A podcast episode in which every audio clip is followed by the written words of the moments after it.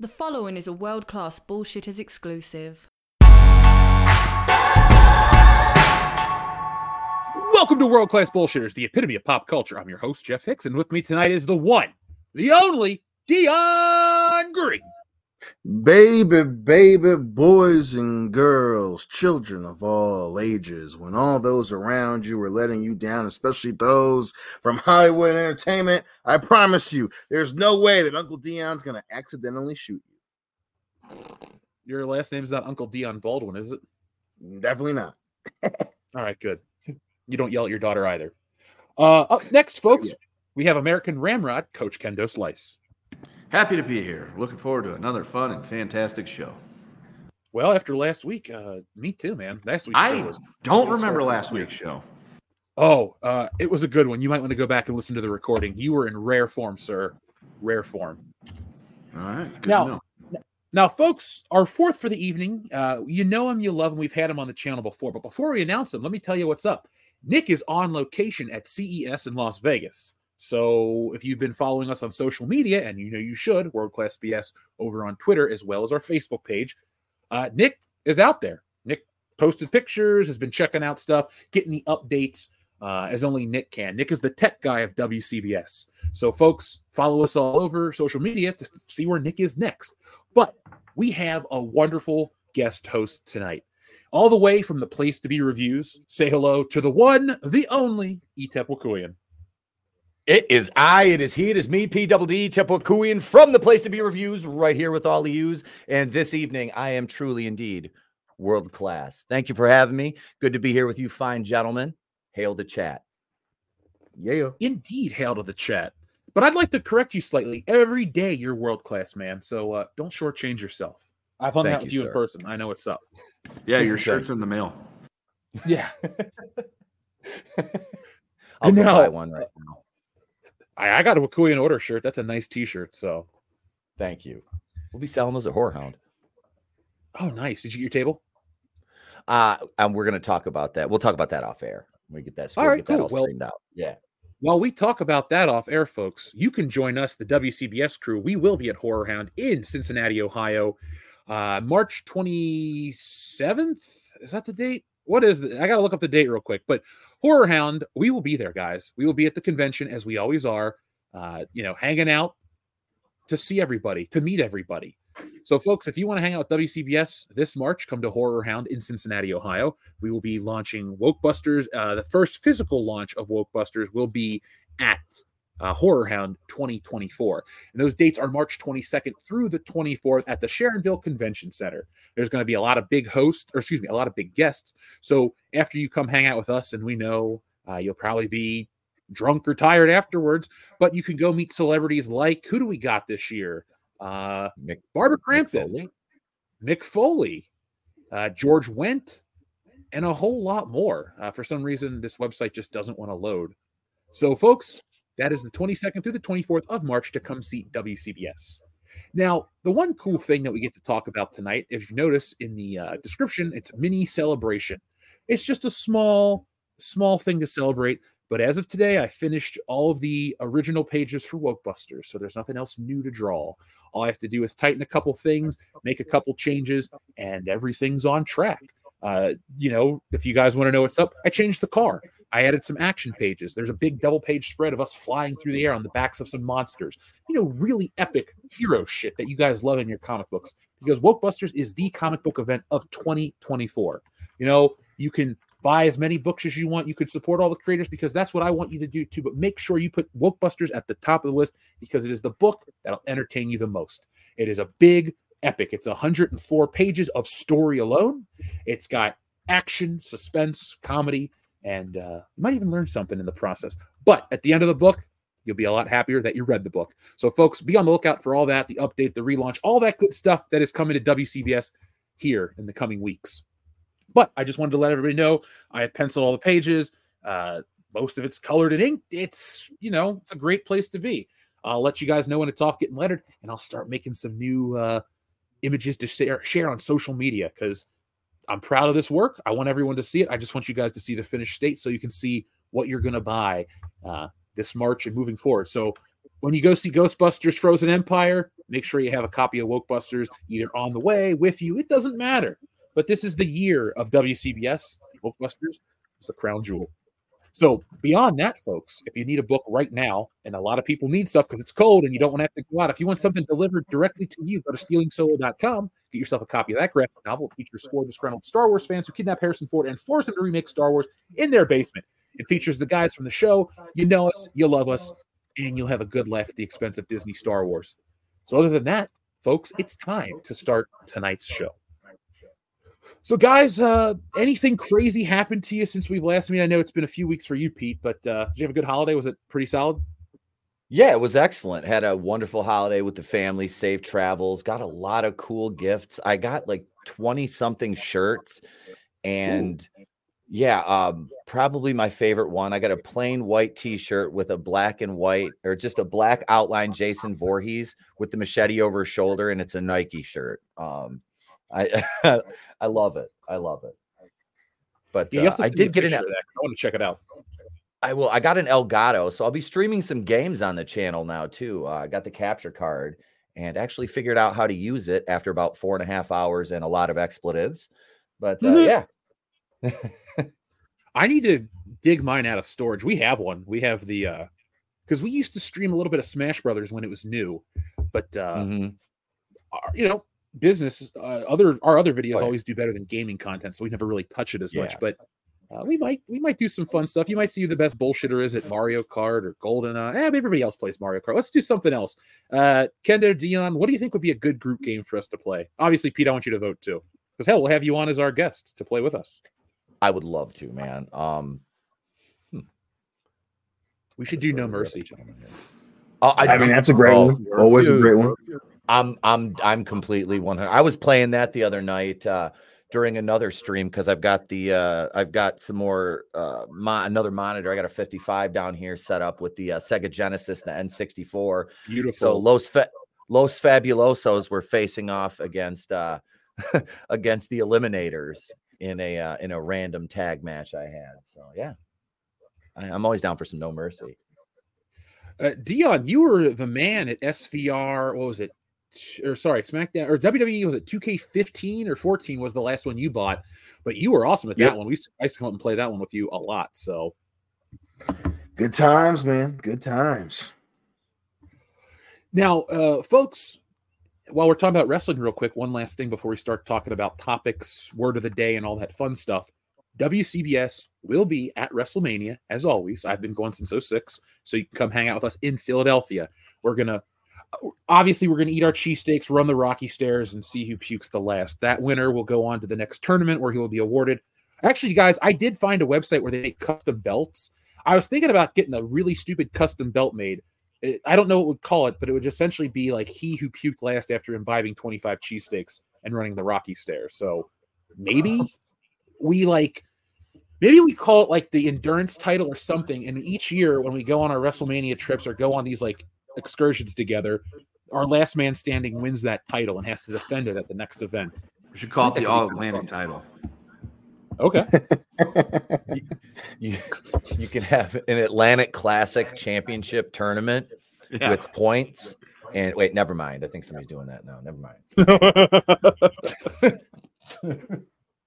uh, now, folks, uh, we will be doing over on Patreon. We were supposed to do it last night, but my car uh, shit the bed, and I had to deal. I waited for a tow for seven hours, so that was awesome. But uh, Kendo and I are going to be recording a commentary of Royal Rumble 1994, the entire show. So be on the lookout for that before this year's Royal Rumble hits, and uh, be on the lookout throughout the year as we do flashback wrestling events over on Patreon, as well as the membership program to correspond with our years that we're celebrating in 2024. So, for example, 99, 94, 89, 84. You know how the math works, but they have to be significant things. So be on the lookout for that as well. Because uh, I actually was pumped to watch the Royal Rumble 94. I've never seen it. I know I'm in the minority, but uh, I think it's going to be a good time, right, Kendo? Exactly. Maybe. Sorry, I stepped uh, away for a second. What happened? Oh no, I just asked you. Do you think the Royal Rumble '94 is going to be a good show, like a good time?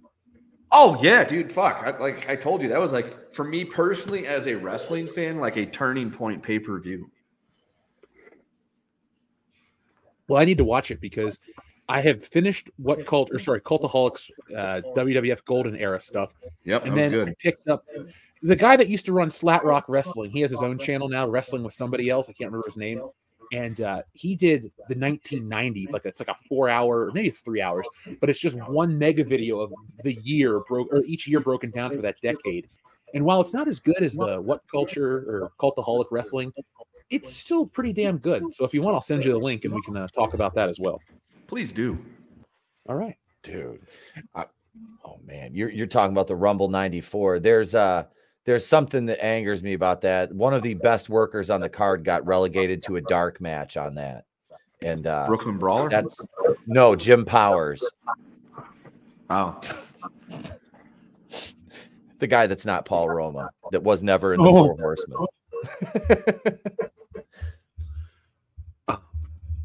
So, I need no to, love Jim uh, Powers. Okay, I don't even know the dude off the top of my head. is that is that sad? Does that make me a bad wrestling fan? no, no, he was just kind of like one of those mid card guys from the Fed and then WCW through the like 80s and 90s. wait, is that the Like, legendary guy that Bret Hart fucking wrestled and the lost tape of him like making the guy look like a million bucks? No, that's Tom Magee, right? No, Oh yeah, yeah, I was yeah, gonna say that it, it wasn't Jim Powers. No, that wasn't Jimmy. Jimmy Powers could like work, but he just was vanilla. He was like great physique, but no personality. Kind of like uh what's his name? Brad Armstrong, like the better Armstrong. Like all he Brad Armstrong had all the talent, but Road Dog could work a microphone and not do much else outside of be, you know, tag team. But no, okay, enough wrestling. I'm done. Did you? We'll get. We have a full wrestling segment, Pete. So don't worry. We're going to be talking about the anniversary of Raw and anything else you guys want to talk about. So, uh, folks, join us at the towards the end of the evening as we get into our wrestling segment, and we're going to make sure that we make a lot more wrestling related stuff uh, this year because. Uh, last thing I'll mention about wrestling, I'm already excited for WrestleMania. Reality possibilities of The Rock versus Roman Reigns. We got LA Knight, yeah, Cody Rhodes, CM Punk, uh, Randy Orton. Like CM Punk's not my favorite, but like there's a ton of dudes that are in wrestling right now that I'm a fan of. Rhea Ripley's great and hot. Like she might be my favorite woman wrestler since Trish Stratus. It's weird how shit's pretty good right now. So when when stuff is pretty good, you know, I'm ready to go celebrate. So join us uh, in Philadelphia for that. You know, The Rock beats Roman Reigns. We're gonna tear up the town and we're gonna get shit faced for a week. Dion, cancel. You know, cancel going back I love that. The bar tabs on the channel, bro. We're gonna celebrate the Rock's win. Goddamn right we will. It ain't never gonna stop. I got a way for it to stop. We could play the world's most difficult drinking game. If you would like to challenge yourself at home, what you do is you line up countless shot glasses and you put on the Rock's theme song and you take a shot every time he says the Rock says. You will be Oh, fucked God. up by the end of three minutes and 24 seconds. Guarantee it. So That's I guarantee have, it. n- have 911 on speed dial. Yeah, that sounds Well, like you someone's gonna die. Uh, well, let's just round up everybody and see who is the last man standing. Maybe that'll be our, our challenge at WrestleMania, guys. so uh, we have a word of the day. It's from our friend Joseph Bienowicz. He wins. He says, Greetings all. I make the claim for Yambag. All right, so folks, the word of the day is Yambag. And our friend Joseph says how Stella got her Yambag back. Uh, the hunt for red yam bag, 12, every, 12 angry yam bags, a fistful of yam bag, and my left yam bag. Yeah, dude, where's my yam bag? To kill a yam bag bird. Yeah, um, hot tub yam bag keep yam machine. bag.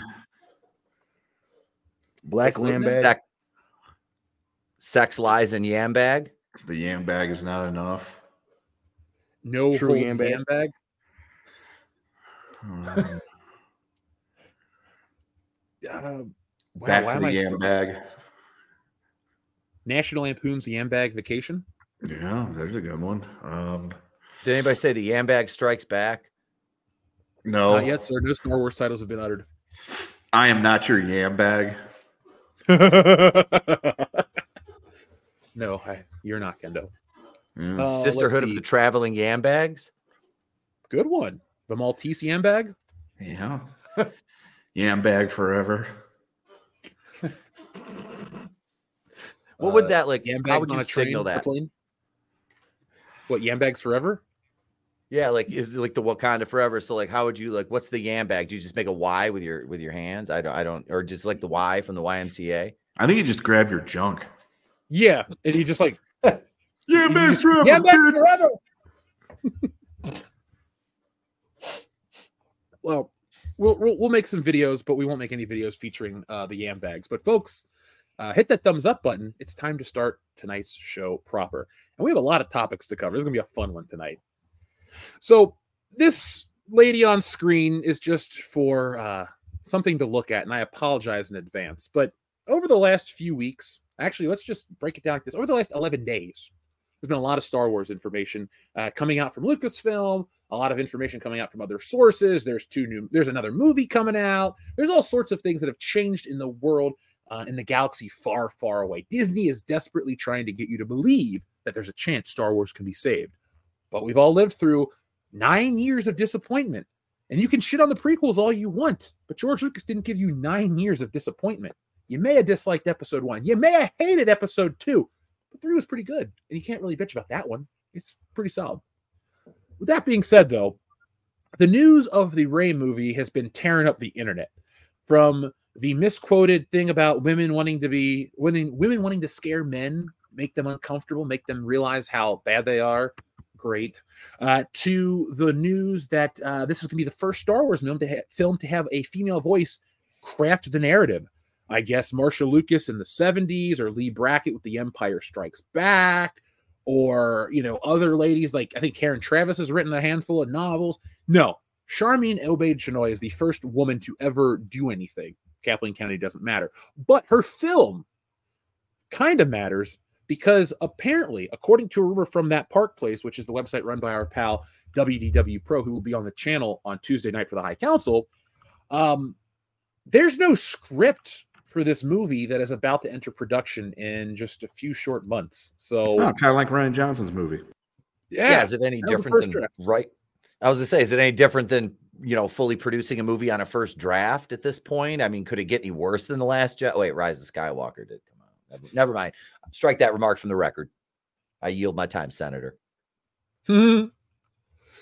So, according to the rumor from that Park Place, um, they're talking about how the the writer hasn't written anything. He's got to get to it. The scheduling, the stars did not align. Steven Knight simply was the person that if they had picked up, blah blah blah. So they didn't say he's not going to write it. They're not saying there's not going to be a script, but they're just saying like there's no script for this movie. Which do you think they need a script for this? It's like gonna it's I don't think it's to flop outright, but it's not going to be a highly anticipated film. This is going to be one of those things where, like, if I was in the theater with Dion, he would look at me and go, "Is that real?" Because we're about to suffer with this one, but WCBS will be laughing. So, what do you think about the rumor that there's no script for this movie? That there's just, you know, they're I this believe close it to one production. hundred percent. I believe there's never been a script for any of the Disney Star Wars movies. They just kind of yell at the people to say certain things, and then they fix the rest in post. So. I have been on set. I don't on know how board? these things. It's it's it's it's the Paul Feig thing. He just there's no script. He just yells into the fucking bullhorn. Do Star Wars stuff. Isn't uh isn't John Boyega coming back for this? Isn't that what I heard No. out there? Isn't uh, isn't he? He's not. No, He's always he, said he, he's he was men- Well, I I- mentioned it on Twitter, and he put a gif of Donkey from Shrek shaking his head no. So I mean, it was. Oh, he's not. Okay, I didn't. I didn't see that. Then. yeah, Yeah, I'm pretty Yeah, sure. Yeah, boy. at least that- for now. And listen, and I, and I wouldn't knew he- believe anything Disney says Yeah. anyway. this i i honestly i i if this was anything other than another highly feminist intersectional piece of garbage i would say to get stuck in development hell but honestly it's so identity politics laden and i think this will probably be their most heavy handed um heavy handed you know offering ever in, in terms of Star Wars. And I mean, that's saying a lot considering what they did with Reva and all that from the small bits of Obi-Wan that I did see. Most of it was just clips. But honestly, this is going to be an absolute dumpster fire. I mean, they didn't, they obviously, Disney didn't learn anything from the Marvels. They, so they just pressed ahead with this.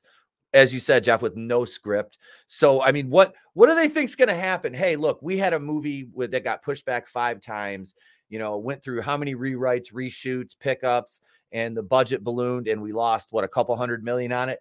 It'll be fine. Let's do that again over here on the Star Wars side. You know, knowing how much money Solo lost, this is set up to be just a monumental failure from the word go because this is something that literally nobody wants. If the people on Twitter tell you they want it, great, because they're not the people that spend money. We are.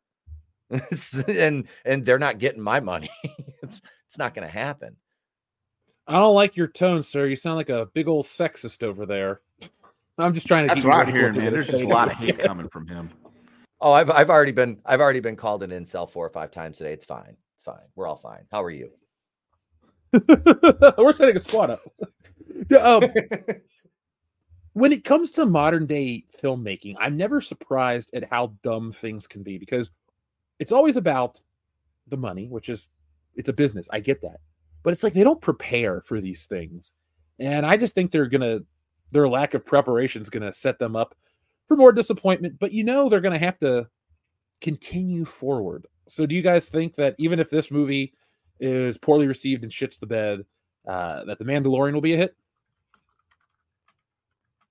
I mean, yeah, I mean, I don't know about all that. I, it's it's you know, so much has been compounded with Disney. I, you know, I, it's very tough to say what's going to do well and what's not going to do well. I mean, if, if if the rumor for this is true that they don't even have an idea of what they're going to be doing with the script before working on it, I would I, originally I'd say no, right? Because they're just throwing things out and trying to maintain the quality of the film based on you know word of mouth right now. So i mean originally no. Um but again it's just so fucking hard. And if and if the next season of mandalorian is anything like the last few star wars projects no. I mean you know I you know I, I i honestly don't think each project is contingent of the one right before it it's just Well, Dion, you know the Mandalorian is no longer shit out the Mandalorian's no longer a TV show. It's been announced this week that it's a movie. Right, right. So, you know, whether it's a movie, whether they have a spin-off for Mandalorian or any other fucking characters, I think it doesn't it doesn't matter. They're just they're not you know, th- th- this is Disney just wants to pump shit out. I don't you know, right now it's just a fucking um assembly line of things with Star Wars on it.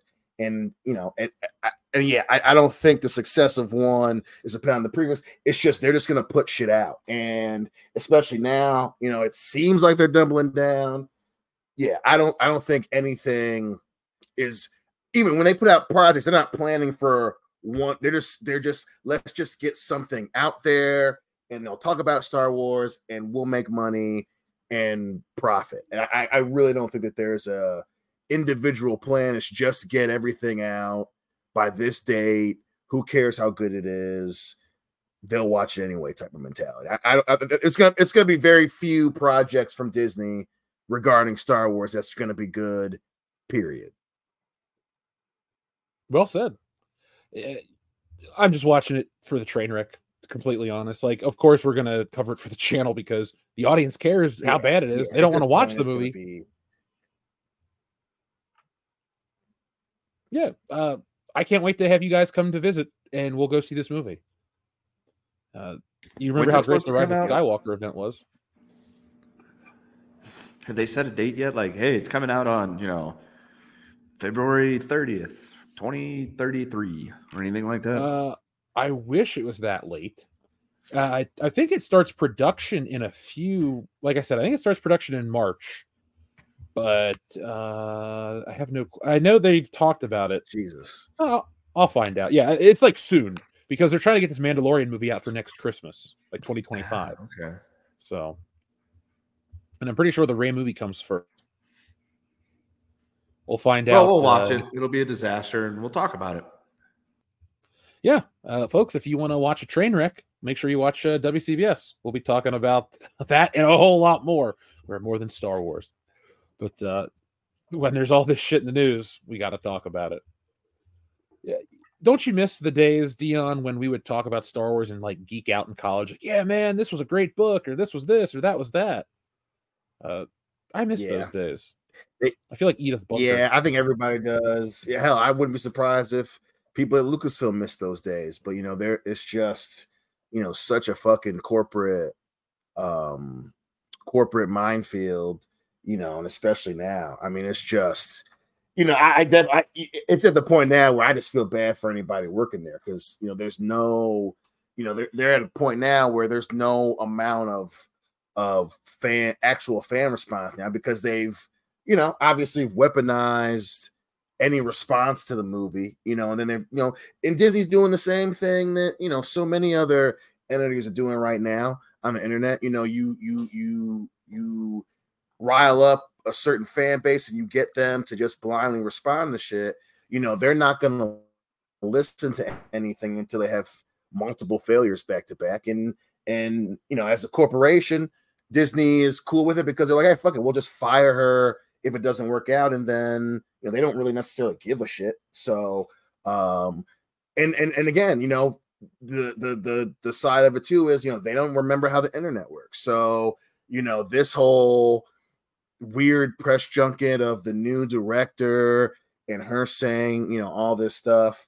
You know they you know they really think that fans have the memory of a fucking goldfish. So uh yeah man like you said i, I think i think a, a, a, clown show is the perfect way to put it. It's gonna be really cringe inducing you know unless this is some kind of fucking 4D chess uh 4D chess move. Yeah i you know I, and again you know the internet remembers too it's never a good idea that you're going into production and you don't have a fucking script. That i don't remember any franchise or project turning out well when that happened um, not to mention the fact that they went through this shit in when Rise of Skywalker came out. So I mean, what was it? The, the script wasn't was constantly being done up until like a week before the movie came out. So yeah, yeah. man, I'm not yeah, I'm not surprised. Yeah, they were doing reshoots. yeah. yeah, they did they didn't even have a rating two weeks before because we were doing the show and they ran the ad during the halftime of the Thursday night football game. And when it got to the part where it showed like the credit parts, and it's like this film is not yet rated on well it didn't say that but it showed them not rated on there. It's like they haven't even sent it off to be fucking rated by the mpaa man it's it's not finished. Do you think it would affect the star wars box office if they just said fuck the mpa and released an unrated star wars movie even if it didn't have I any mean, anything questionable? I mean it's going to need questionable stuff in order for it to be like a huge yeah. hit because you've lost a lot of the audience. And then yeah. You got people like us watching it ironically and for the laws and to be able to produce content for the channel and to take the bullet so that these wonderful people, minus a few of them, don't have to go do it themselves. But in terms of like, if they want to get a bunch of people out there, then yeah, they'd have to fucking they'd have to satisfy Nick's weird fucking urges and have Twi'leks like scissoring or some shit with their hair too. That'd be an interesting movie. Yeah, well, I'd watch it. Yeah. Oh, you probably watched it 10 times in your dreams already. That's true. Right. Rule 34. It's the greatest rule of all time. Some would say. I guess that's what the internet really is. It's just for. weird. It's just really weird. Yeah. I mean, weird, yeah. at least these days when we keep getting shit like this, at least you gotta have something to nut to.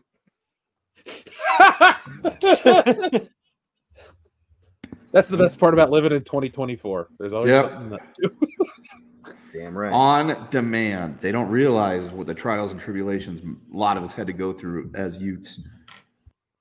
The, the dial-up days. Oh, come on. Oh, yeah. I'm, I'm dial-up days, I, fucking magazine days. I was gonna say I'm I'm old enough. It was like the the magazine days, like back then. You yeah. know, um, yeah, I, I was saying I'm 43, so it was yeah, it was the magazine days, and then well that and the scrambled channels until we got the, uh, yeah. scrambler for the satellite dish, and then it was oh they don't my parents don't know how to set the parental locks up. Well, guess who found the age of discovery early? Yeah, or you, or you had that one friend whose parents were going through a divorce again, and uh, yep, he had the videotape collection that was theirs that he somehow found and had access to. It was like, hey guys, check this out. Yeah. And then you oh well, what shit. I remember one of my one of my buddies in high school going What's that guy and, doing? Is he gonna fix her cable? He looks like a nihilist. This is before the this is before the step. Do we have nothing to fear from those men? They're nihilists, Donnie.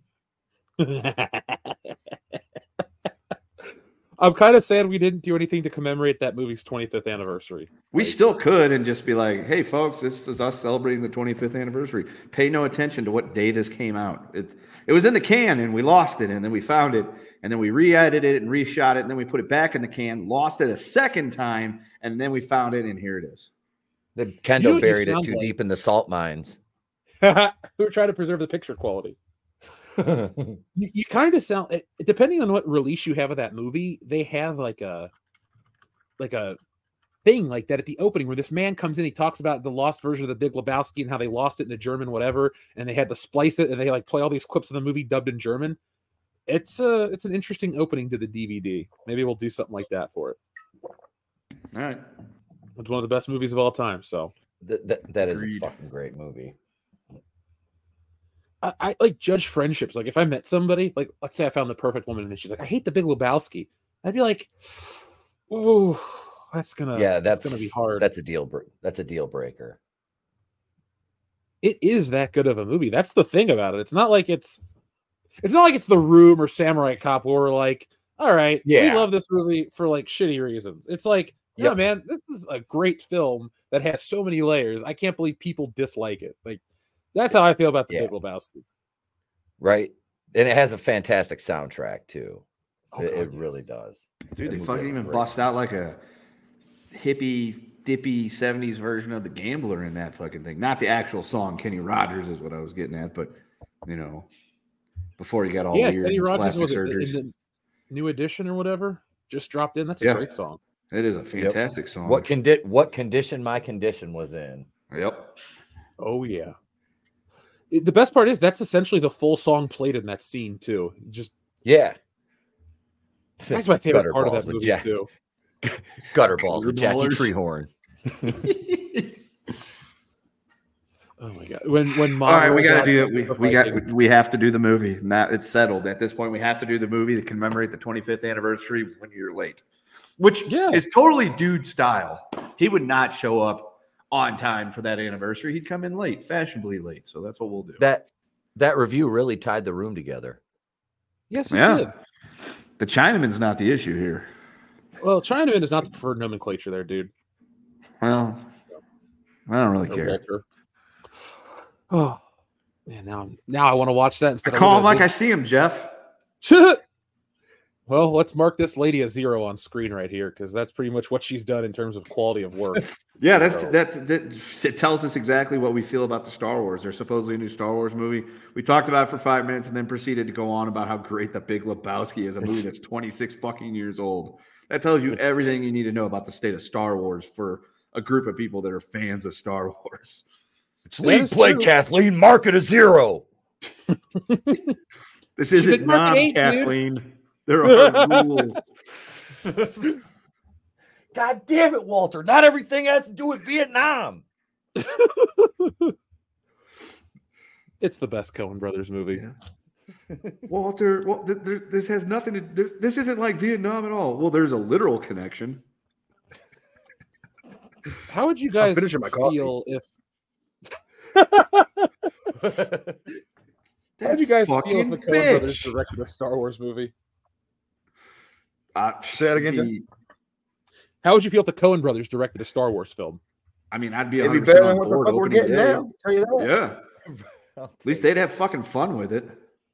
Right. Well, that's the And they actually thing want that the I've audience to have fun. Yeah, they're like, there's people that That's are going to come watch this, Walter. We want people to enjoy it. Well, it, it feels like any of these like uh IP movies, they just pick these nobody directors to like at least on the Marvel end. They just want to use a director to be like, all right, you're gonna do this part and work with the actors. We're controlling the rest of the movie. I feel like that's what Lucasfilm's trying to do now. It's like you may have this lady coming in to do the Rey movie and she's gonna put her feminism and all that other bullshit on that movie that no one cares about. But like that's Kathleen Kennedy's directive. That's why she's putting her, you know, she's hired that lady. Well, They what want specific things. For that, they should just go get the Mike Wazowski brothers or whatever the fuck their names were, and have them, you know, make an allegory for trans, you know, rights. Sounds 30, years- 30 years ago. I just pictured two two Transformers with one eye and just out running around a set with little microphones yelling at everybody. Well, at least it landed with you, Pete. That, that makes me It, happy. it did. It did. Oh, I'm oh, laughing. God, a, a Monsters Inc. reference. I love it. But no, didn't didn't Big Daddy Bob kind of tip his hat to this one? Jeff, you're talking about the directors they hire, how they're just basically the go-between with the, the actors and the executives are the ones really calling the shots. I mean, look at um what's her name uh that directed the Marvels. That uh the is that Oh, Nina, Nina Costa? Costa. Nina Yeah. Costa. And Bob I well, we didn't have supervision on set. So right there, you just undermined all the authority your director had or didn't have. I you know, I mean, and she was gone before that movie even premiered, working on something else. I mean, that's how much faith Oh, she yeah. had in it. So no, these these directors, that's why Marvel hires the directors they do because they can control them. They're just a figurehead. It's somebody to put out in front of the movie and then blame them like Chloe Zhao. Oh yeah, you directed Nomadland. It won an Oscar. Great. Good good job uh Sharmeen Obaid Chinoy. Uh you like to make men uncomfortable and you make documentaries about now I'm not selling short the things that she makes her films about in her home country because those things are absolutely need to be dealt with but the, the you know but the feminism side of it over here she's trying to it's like men need to she's like why why do men need to change? So the, the one thing that terrifies women more than anything else is accountability. I swear I've heard of that Christ in the name of all that's holy. Yeah that is that they're terrified of accountability and it's like men need to change well no we we don't really why don't you change your way of thinking? I mean there's really nothing wrong with it's like blame the fan blaming it's it's men it's men. Men make up 80% of your ip's audience contrary to what your marketing department and what this glorified coffee fetcher who is notoriously bad at taking notes would have you believe. The audience is mostly male. Yes there's always been females there but they're in the minority they're not the majority. So play to the people who spend the money play to you know it's like wrestling another wrestling allegory but wrestling lost the ability to play to the casuals. Now it's for the niche the hardcore fans. They're trying to do they're not trying to play to they're trying to play to a niche here but it doesn't exist. It, it doesn't exist. It's this make believe audience and it's like and yeah so they bring in these directors this is my point they bring in these directors just so when the shit fails that they have somebody to you know put the, be the fall guy as it were i took the long way i took the long way to see that Well, it's a the long I ways- the you scenic I think route's it's not important, man. the- Is he done talking yet? Because I stopped paying attention. i, I figured kendo i love you too No, it's a fucking great point. It's it's always like it's it's another backhanded way of attacking the audience. I mean, they've they've gone Yeah. the direct route and now they're doing the passive aggressive bullshit. Yeah, and psychology tells you straight up that the way to change and win hearts and minds is not making people uncomfortable. That's that's a fallacy. That does anybody who knows anything about psychology knows that's attacking people is not the way to get them to change. That's how you get them to recoil and either strike back or just play defense. You know, and and this this well, we're going to make them uncomfortable and that'll change. It's not going to work. It's we're just going to be like, you know what? your shit sucks. Like you said, watching it ironically and spending no more money than absolutely the m- minimal amount possible on this shit. Yeah, zero is about the right amount these days. Yeah. Yeah. No lies detected. Mm. I just, I'm just so excited though by what's coming because it's going to be a train wreck. Like, uh, you know, the Marvels was the gift that kept on giving. It's like every day something happened, there was something Mhm. to talk about. Uh, you know, it wasn't Brie Larson is like aware of you know how she is seen, so she stopped that shit. And so we don't really talk about her in any of our videos. There's there's really no reason to. It's like she said dumb shit five years ago. We don't pro- we probably wouldn't like her in person. Yep. Bye. But like they they never there's always something they're gonna do to put their foot in their mouth. Like Dion says on every episode almost. They love the taste of the shotgun. I guess it's you know, it's seasoned just right. Like Emeril Lagasse seasoned that shotgun for them. Bam. And they're just yeah, So they're going down on you're it. so they're they're playing Kurt Cobain. yes, they're playing Kurt Technically, Cobain. yeah. Yeah, we got 30. That's a 30th anniversary that's coming up in not too long either. Should we revert? No, I don't want to fucking have anything to do with it. Yeah, we're not gonna. Yeah, we're not gonna like. Okay, he died 30 years ago, and uh the Foo Fighters were a better band anyway. So Correct. And then you could say, okay, we're only going to say one more thing about it. Kurt Cobain is a lot like Michelangelo. They use their brains to paint the ceiling. And then you leave it at that. God damn. We're, you're speaking, you know, the the anniversaries on uh, January 24th. That's a Wednesday. I'm having an anniversary episode uh, of Holy Shit News. It's uh, the uh, Bobby Duncum Jr. Memorial episode. Um, there's a uh, obscure reference, but we were watching a match with him and Jericho from World War III at the Palace of Auburn Hills in '98 the other night, and it's like he died January 24th, 2000. I'm like, well, shit, that's wait, let's look that up. That's a Wednesday. I'm like, well, that's the Bobby Duncum Jr. Memorial show right there. Don't you love our obscure uh, memorials? It's like every day is a holiday if you really try hard and you believe in it. There's enough people that have died in this world that we could probably make a holiday for every day that they croaked it. And one, I have one more point about the Star Wars is uh, in particular with the uh, Rey with the Rey movie. Jeff, this is in your wheelhouse now. You've been covering this forever. With them doing a Rey movie, they have a unique opportunity here to market the millions and millions of Rey toys rotting on shelves right now. Dude, I can walk into Ollie's and I don't see that guarantee working you there's Rey toys. figures chilling still. It's not going to work. I I feel like people still won't buy them. No, no, they're they're gonna make more. Jeff, you're gonna be making Rey videos until you're like 50. You're gonna be, you have a four you have a Rey 401k. Hey, Dude. like I always say, Star Wars is the gift that keeps on giving. Thank you. Dude, when I was at when I was back at home over Christmas, we went to Ross one day, the, the store, not not a person, and Mhm. um, there was fucking Star Wars. I think I sent you guys a picture. There was recent Star Wars toys that were already at Ross for like five dollars, and it was I- popular characters too, like them. Han Solo and shit. He was yeah, he's five ninety nine for the six inch scale. He comes in a black box. Yeah, dude, I'll do even one better though, because those figures are re-releases that have been out for a while. They had the shit from the Obi-Wan show. Those figures are normally $16.99 full price at Walmart or Target. They were $3.99. I bought them. Like, I don't like Ahsoka that much, but I got the figure from The Mandalorian season two because she was $3.99. And I got Obi-Wan Kenobi from the TV show because he was $3.99. Like, I remember as a kid, you could never get Star Wars shit on sale because it sold out.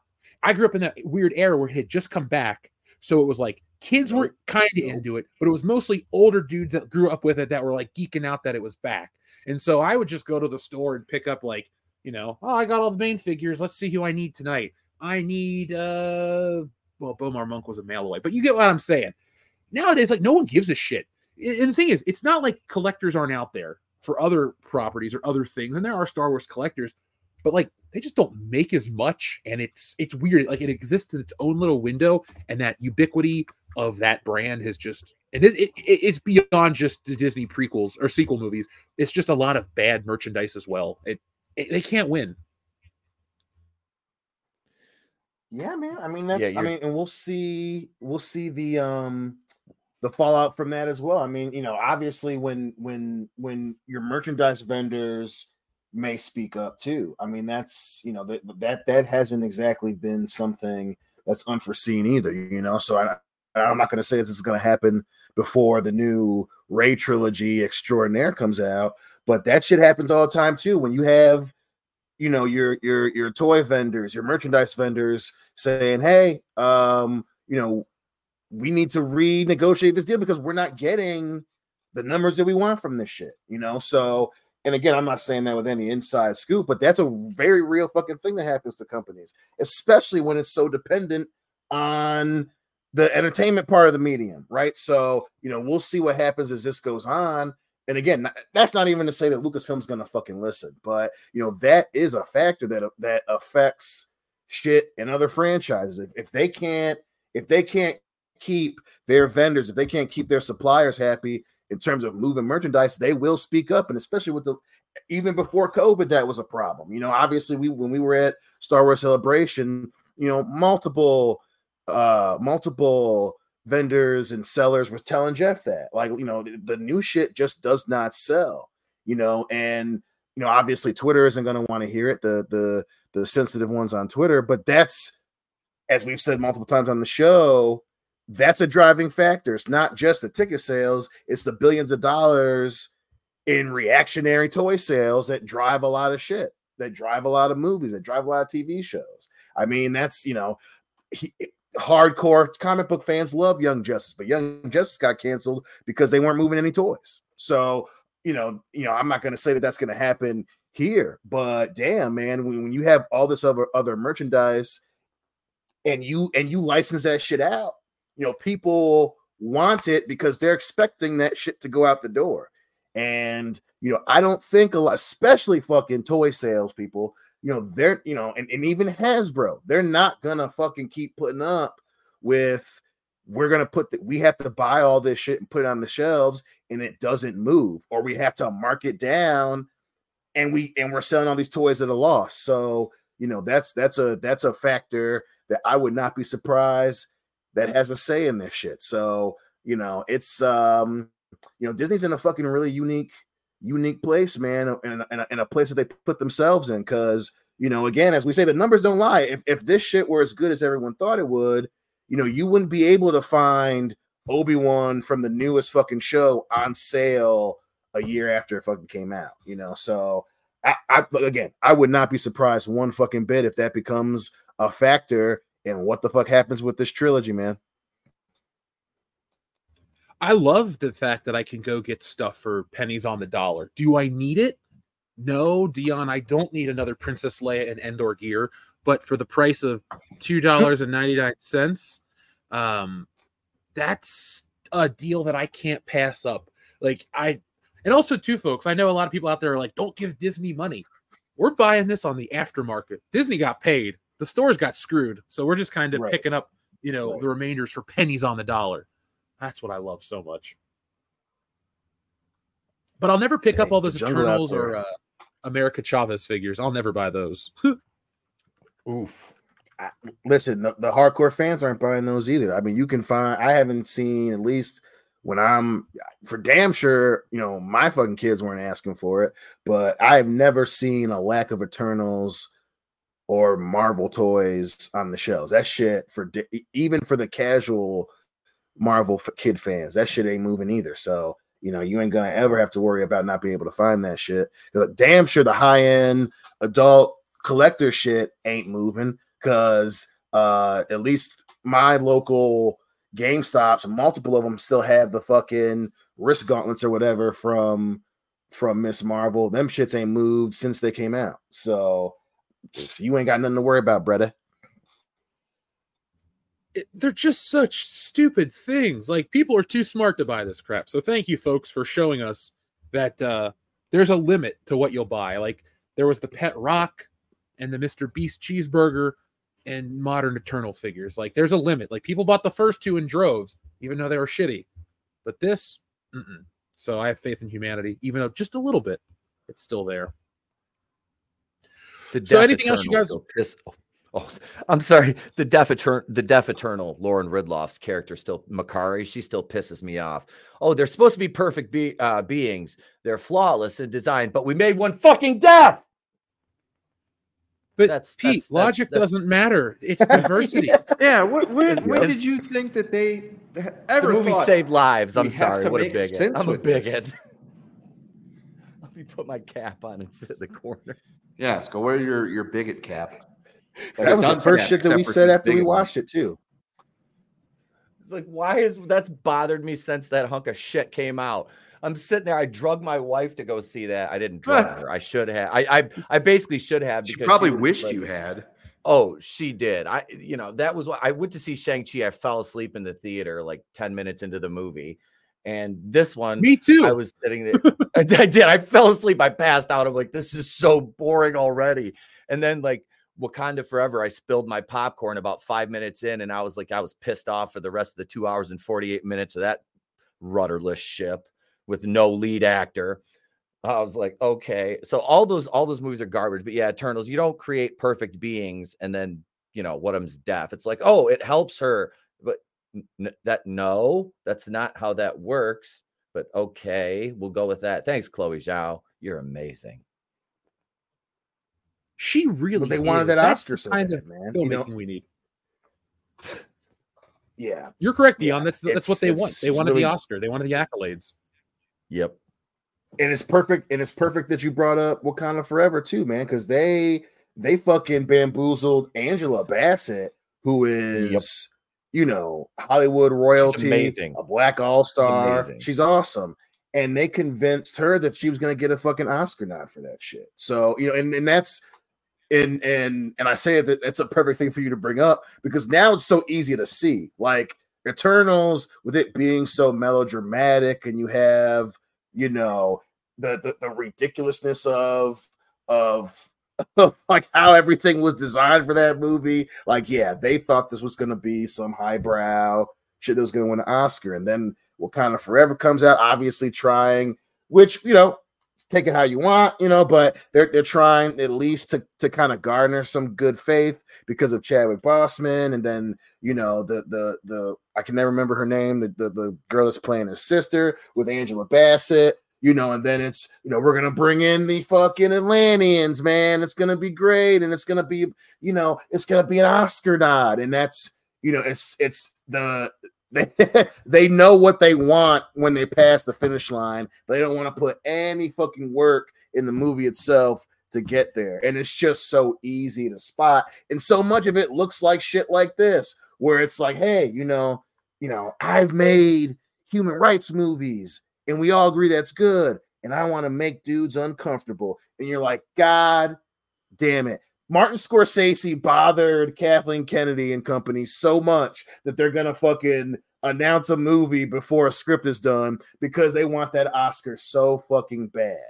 And again, I get it, right? You know, I understand the the novelty of winning an Oscar, but you're fucking at least since Infinity War or you know your batting average isn't even 25% so it's just especially now that the audience knows the bullshit you're gonna pull before the movie comes out. So yeah man it's it's it's gonna like you said earlier man it's gonna be a fucking train wreck and people are you know the next movie is gonna you know etep's gonna say the same shit. It reminds me of fucking Z- chloe zhao in eternals or black panther 2 or the Marvels or now whatever the fuck this trilogy is going to be called with with Star Wars. They all look and sound the same and they all look and sound bad.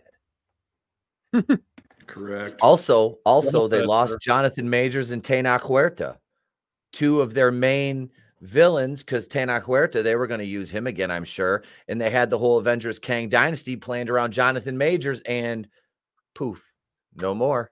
And it's gone.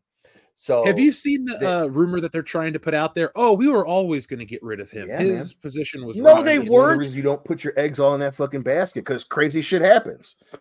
after after Ant-Man Quantumania came out, they, during the premiere of that, they were they were basically doing everything but blowing him on the red carpet. Like every single every single one was Jonathan Majors was the best thing about Jonathan Majors was Jonathan Majors was there was no way they were going to fire him. There was no way. I, unless it's Bizarro World and I'm freaking Superman. Um, and my fat ass ain't quick enough to run around the earth fast enough to turn back time. But uh no, that that there was no no way there no continuity they were ever firing him unless he did something like this. And well, it it happened. It did. Listen, Um, that's that, and it's it's just wild too. The shit that Disney gets involved in, right? Like you know, you know that's a perfect example. You know, you take you take, uh, you know the the the the emotional reaction to it. It's like that's why you don't do shit like that. It's just it's a perfect example of why you don't try and have the the you don't you don't try to use the moral high ground as a selling point for your movies because No crazy shit happens. And now, on top of all this shit, you're dealing with Jonathan Majors, and it's just like, God damn, Disney, like, just try to make the movie. Like, just make the movie. All this other shit's gonna happen, but just make the fucking movie, man. And they just can't help themselves. Kathleen Kennedy can't help herself. They just give me one more hit of that shotgun barrel, man. Just give me one more hit of that shotgun. But you know, they're addicted to this shit. And it's just, you know, at this point, it's like watching a fucking train crash over and over and over again.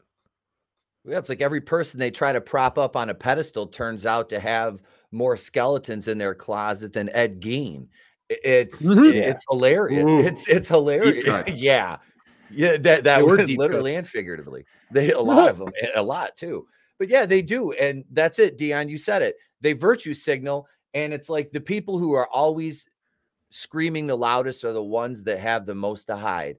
And it's like Mhm. they they build these people up they build them up they're like i'm this and i'm that and then all of a sudden everybody else is bad and then come to find out well you're the one that's you know going to jail or whatever or, you know being uh, convicted of assault and you know all this stuff or you know whatever you're you know starting a cult and He's robbing people in hotel rooms in hawaii like you know ezra miller you know got all these all these people that are like I'm one of these protected people. You can't say anything about me. And then next thing you know, they're, you know, they're in the news for, you know, felonies. It's like, and Mhm. I'm the bad person because I said I Mhm. didn't like a movie. I all I said was I didn't like a movie. And next thing you know, I'm the uh, funny mustache man. Um, you know, it's like Jesus. I said I said the Space Wizard movie was bad. Or you know, the superhero because movie was bad. I, you know, don't Yeah. be no bigot now. Don't be no bigot. I don't want them Tone. bigots watching my work. Tone, Tone, I don't want them bigots watching my work. Tone. But that's the thing. I They- can't watch The insulated Sopranos anymore without not hearing your voice. Yeah, same. The- I, I turned on Max. I turned on Max the other day, and it was like 25th anniversary of The Sopranos. Get caught up and that. or see it again. And as soon as I did, I heard I just could hear Pete going, "Tom, Tone, don't let Kendall watch it. He's a bigot, man. I've heard. I've heard that show. I've heard the show, Tone." I don't James want that Gandolfini Kendall. sitting there going, "I'm fucking dead. What do you want from me here? Yep. I'm dead for 12 years." I ain't got nothing to do with this shit. Yeah, I'm up here letting some fucking girl suck on my gabagoo. I mean, I don't give a shit about what's going on down there right now, Christopher. That's right. Ain't no finer piece of ass You ever fucked an angel, buddy? Star Wars fan hooking. We should get together. You know, what? when we all get together, we should just watch an episode of The Sopranos and have uh, Pete dub it with us. Like we should do a riff tracks, but you do it in the voice the whole Oh. time. Every time Christopher's on can- the screen. I can do that. I would. All right, well, I'd we be gotta more watch the- than happy to right. do that, Jeff. So can the, the that. I- episode we have to watch that we have to watch the episode with the Pine Barrens. 'Cause Yes. that's very Chris. The one that's one of the best episodes of the fucking show. yes, We're it chasing- is. we're the Russian down, right? Or- yeah, and Yep. it's very Christopher heavy. The bet one of the greatest lines you'll ever get from any TV show is in that one when Tony's talking to him. He's like, he was in the interior ministry. He killed like 26 Chechens or something like that. And then at the end, Paulie's like, Do you know that guy's an interior decorator? He killed 26 Czechoslovakians. And then Christopher's like, Really? His place looked like shit. I'm not eating these fucking ketchup packets, Paulie. I'm not eating these ketchup packets, Paulie. I'm not doing it. Yeah, Paulie's a bigot now. Paulie, you're a bit. Stay away from Adriana, Paulie. You stay away from Aid. I don't want you touching her. Stay away from her. It's bad enough I see Silvio checking her out there because you're going to be dancing at the bang. No, Uh, Silvio was just was trying to figure out where he was Italian gonna shoot dude that was trying to bang Carmela. No, that's Furio. No. Fury, Yeah, sorry, Furio. come on, Furio, Silvio, how you know? Bada boomio. I mean, all, Where's all them Italians look and sound alike to you, don't they, Jeff? They all sound like Super Mario to me. That's it. You know, a fictional Japanese got- character. Yes. got Lego. Lego Mario's on my desk. Does he talk? He does. Yes, he- He sure does. Uh, I saw that at Best Buy when I was living out in California, and I thought about buying that so many times. That whole set where you could like put the Mario on the stick and like make him jump over shit. I'm like, this looks incredible, but I don't collect Legos, so Trey just and I have get it. about five or six of the Mario sets. I have a I have a whole Lego set. I've got like what I think ten feet of table just dedicated to Legos. I was considering starting to buy a bunch of the Mario Lego sets just to put up in the attic for when baby OJ gets old enough to appreciate Lego. I've got all my Christmas and birthday shopping done for like years to come at that point. Just like, here, here's a new Lego set. You know, came out eight years ago. Don't open Oh, it. he doesn't actually worth a he's lot of money right now. Yeah, don't say this around Nick because Nick might have, you know, Nick is a Lego guy and a collector. He might uh, have a heart attack if you give him one of those rare sets. Yeah. It's like giving a kid a I- rocket firing Boba Fett. You just don't do it. I mean, that's kind of now incentive if you're telling me he's gonna have a heart attack. Now I'm gonna, now I have to tell him. Fine. That dude, that's like one of the greatest pranks of all time. You get this fucking rare Lego set looking box, and then you just start fucking opening it up on camera, and Nick just keels over in his chair, and then you laugh and be like, ah, it's the fucking box is empty. You fell for it. Well, Do you want poor to do Nick, that? but I'll I'm already get a box made. I'm, I I'm mean- already here. I mean, See, we've already yeah. got our you know substitute you know you know pinch hitter over here. It's real Yep. easy to I mean- pull that fucking you know temp badge off of his shirt. Nick's out in Vegas taking care of business for the channel, and you're writing him off. That sounds about right. You know, you know we got you got to think about the future. You don't know what's going to happen out in Vegas. He could Yeah, Eckhart, think about the future. Right. He could go off to one of them little bunny ranches or something like that and get fucking roofalined, and then he ends up out in the desert in his skivvies and you know crawls around, eats some peyote because he thinks there's a cat. It's a cactus with water, and then he hears Rob Zombie and he see, starts seeing all these weird visions and shit. And then he stumbles on some dude that looks like the older version of himself by a campfire. You don't know. Isn't that the plot of uh is that in Beer Fest? Or no, No, wait, that's in uh Beavis, Beavis and Yeah. Butthead do but in America. America. I, I was gonna let him spin there for a second. No, you know, honestly, I thought it was the movie Fanboys because they I thought it go was out into the desert and do the exact same thing, and they run into Danny Trejo, and I'm like, wait a second, which movie is this? any movie involving Las Vegas apparently has somebody going out in the desert and almost dying. Yeah, Hangover, I mean, Black Doug. They almost he almost got killed. Yep. Ruthless. That's not our Doug. Our Doug is a white. Dude, you talk about a movie that used to be like the main, like it was part of like the comedy vernacular. I don't.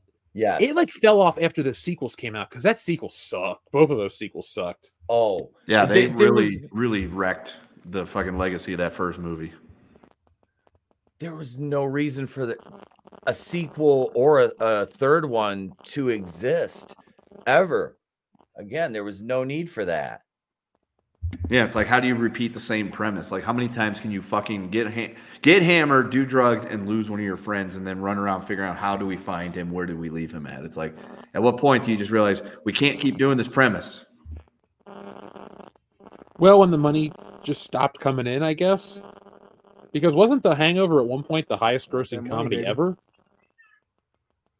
It might have been. I know the summer that it came out because I saw it in theaters. It was a huge deal. Like R it rated for sure.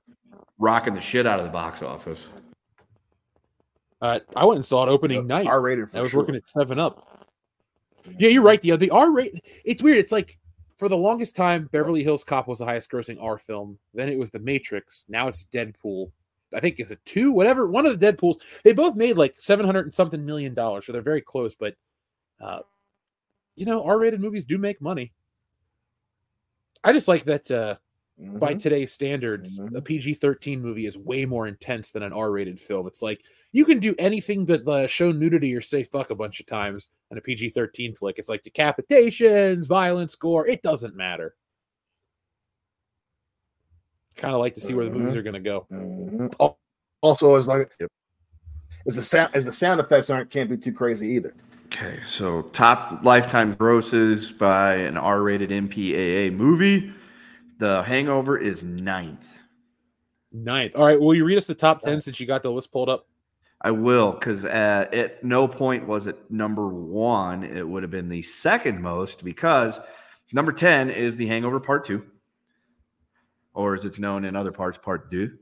Um, the Matrix Reloaded is number eight. Seventh is Deadpool 2. Sixth is a new entry into the category, Oppenheimer. Number five Oh, is It, which did never held the top spot either because a couple of movies ahead of it came out before that. Joker comes in at number four. American Sniper comes in at number three. The original Deadpool comes in at number two because the number one, and going on 20 years at this point, lifetime gross R rated movie by the MPAA is The Passion of the Trist. Christ. Oh, okay. The Mel Gibson not picture. To- yes, which is to not be outdone by the sequel, which is even better, uh, The Passion of the Jew. That was All right, I got something to say about that, Kendo Bad. because that was one of the greatest episodes of South Park of all time. yes. I would love to make some comment like, remember when South Park was funny? But then I was like, yeah, a couple weeks ago it was fucking funny. So South Park Hmm. kind of has it still going on. Uh, Yes. It's still got, and you know what the greatest thing is? It keeps giving us great jokes, kind of like uh, everybody's new favorite one. Put a chick in it, make her gay.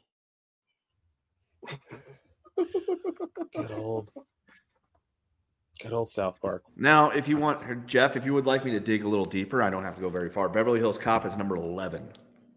Oh, okay, good. I'm glad Axel And- Foley's still getting some love.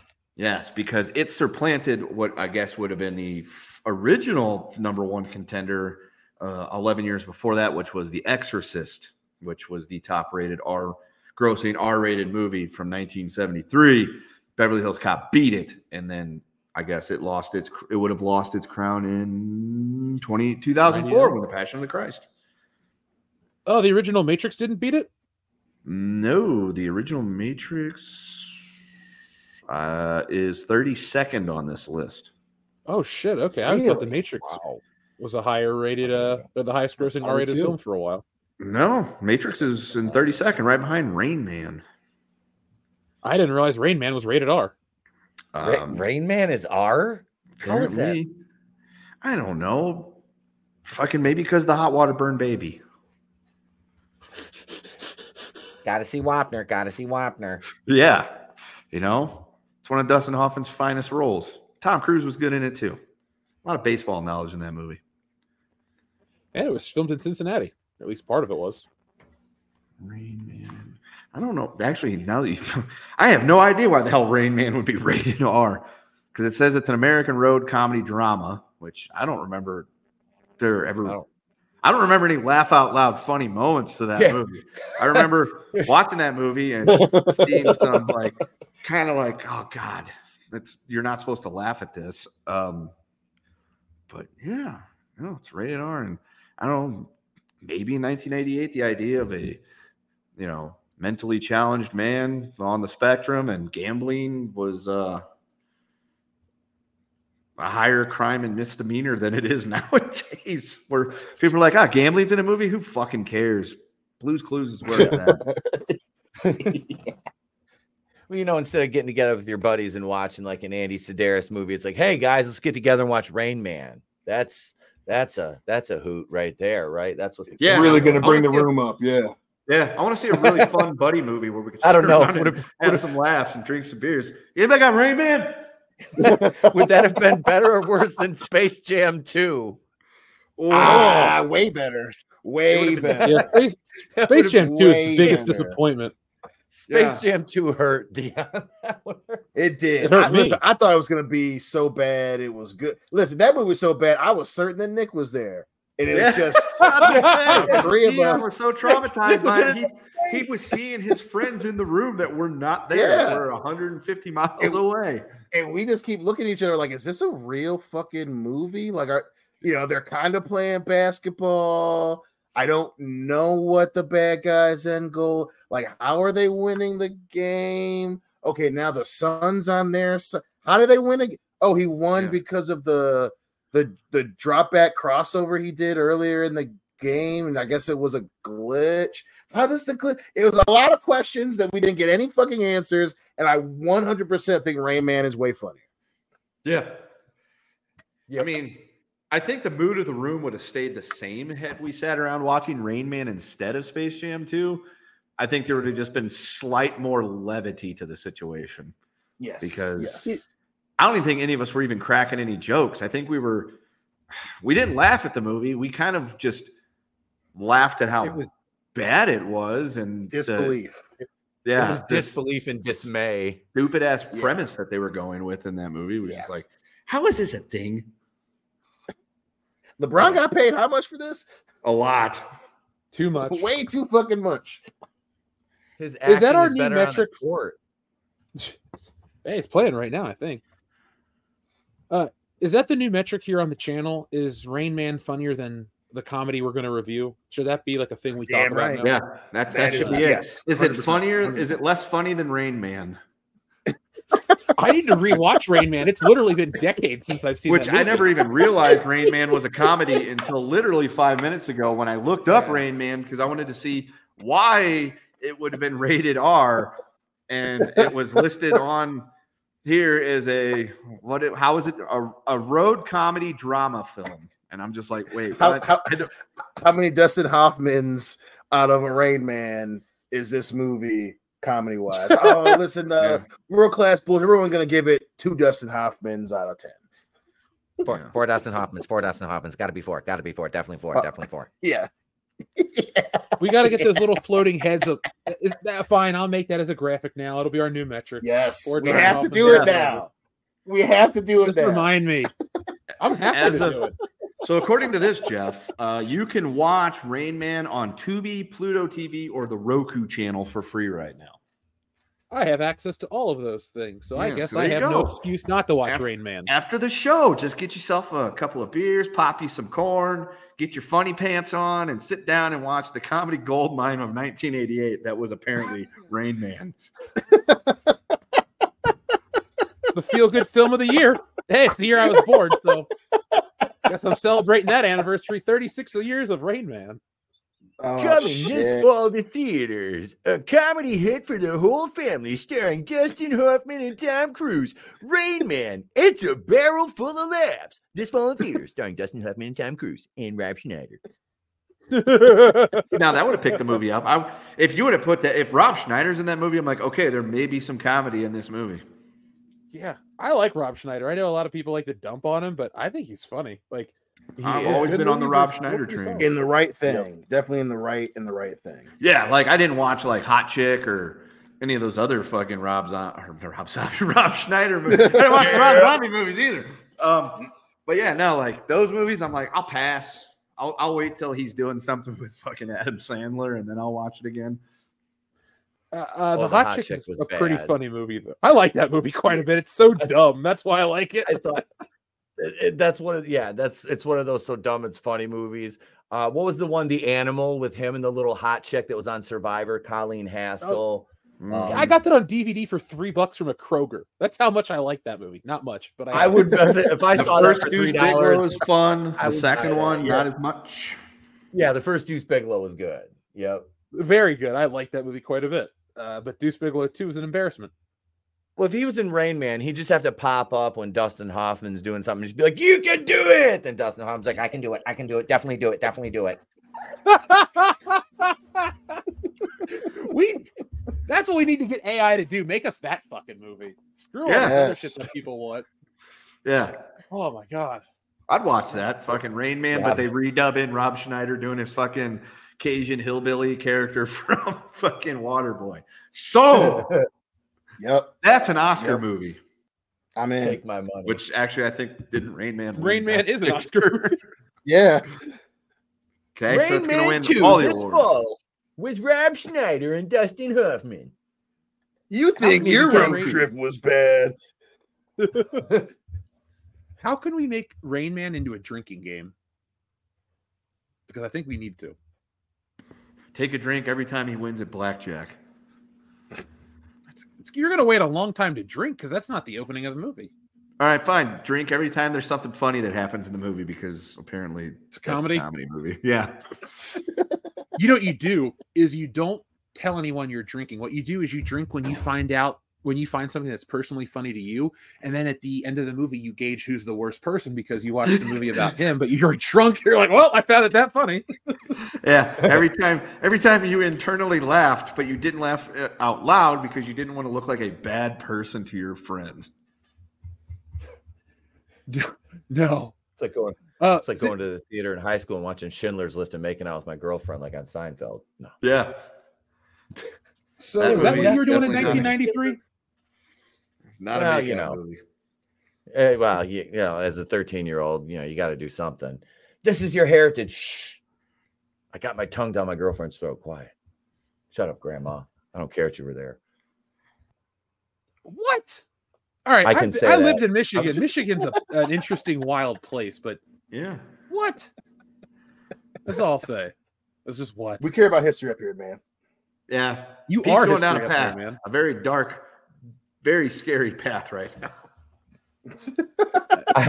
I'm, I'm part of the tribe. Relax out there. Don't cancel me. Uh, Michael Imperioli is going to cancel you personally, so be God damn careful. it.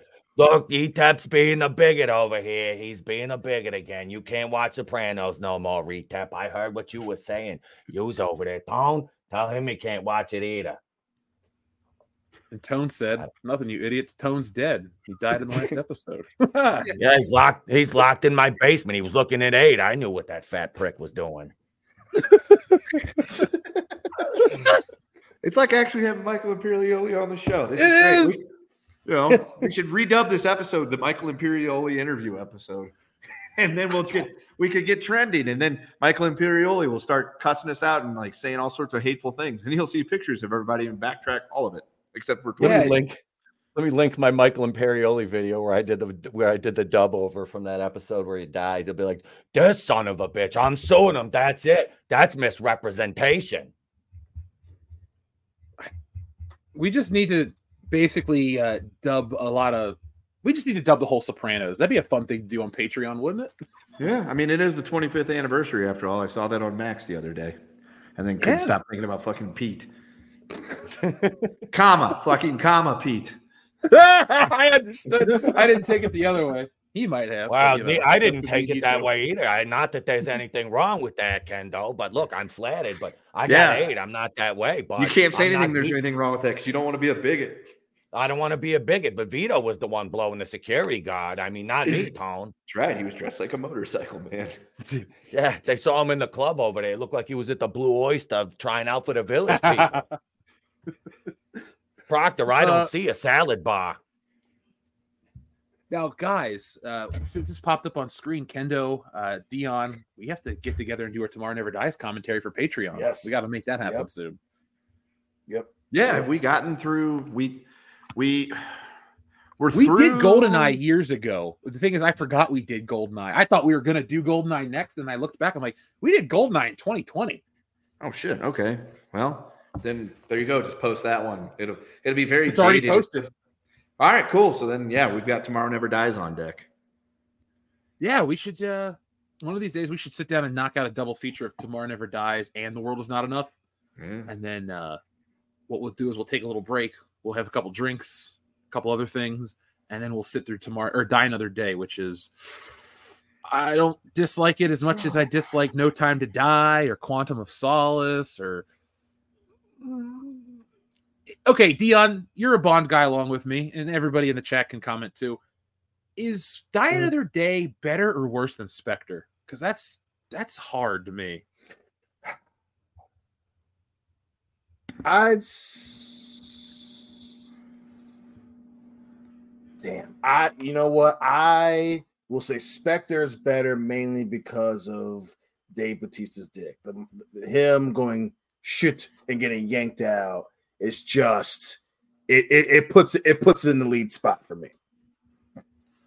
yeah I, as much as i love pierce brosnan and like the you know the style and the cars and the music and a lot of the you know packaging that goes with the pierce brosnan bond i'd rather watch spectre than die another day those damn slow motion shots in die another day halle halle berry i don't like halle berry as an actress like i don't know her personally so it doesn't matter but like i don't enjoy watching her on film and she is so much of a presence in die another day and she kind of not ruins the movie, but every time she's on screen, I like when I was a kid and I saw Die Another Day in theaters, I said to my mom, I'd have let her die when James Bond destroyed the windshield of the car because I was more invested in the car than I was hers. So that's how I've always felt about Halle Berry. She's just there. Uh, Spectre doesn't have that problem. It has Monica Bellucci, and she's a, a an eleven. That woman, she's like the Italian Helen Mhm, Mirren. She just looks better as she mhm. gets older. Yeah. Yep. um, uh, Dion, maybe we'll do a thing on Patreon of uh, Dion Green's choice old white ladies, something like that. You know, we'll I can dig it. the women that have it for you. Hell yeah! And then I'll make a follow up list. All right, I'll count yeah. you in.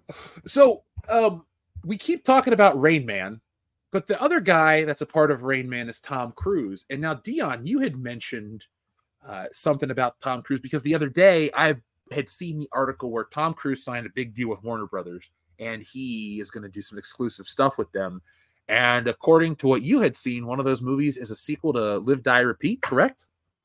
Yes, it is. Yes, it is. Or all the other, I guess, was it the original name was Edge of Tomorrow. So, and and this was first. I saw it reported by IGN, and obviously, anytime you see anything with IGN, you got to have a grain of salt.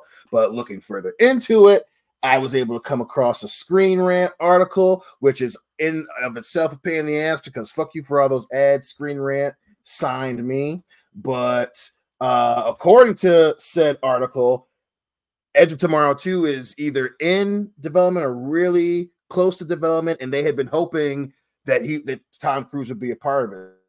So as part of that lucrative deal that you mentioned, Jeff, um, and as it was newly renounced, uh, that Tom Cruise is pretty much all but certified to be a part of the Edge of Tomorrow Live Die Repeat sequel.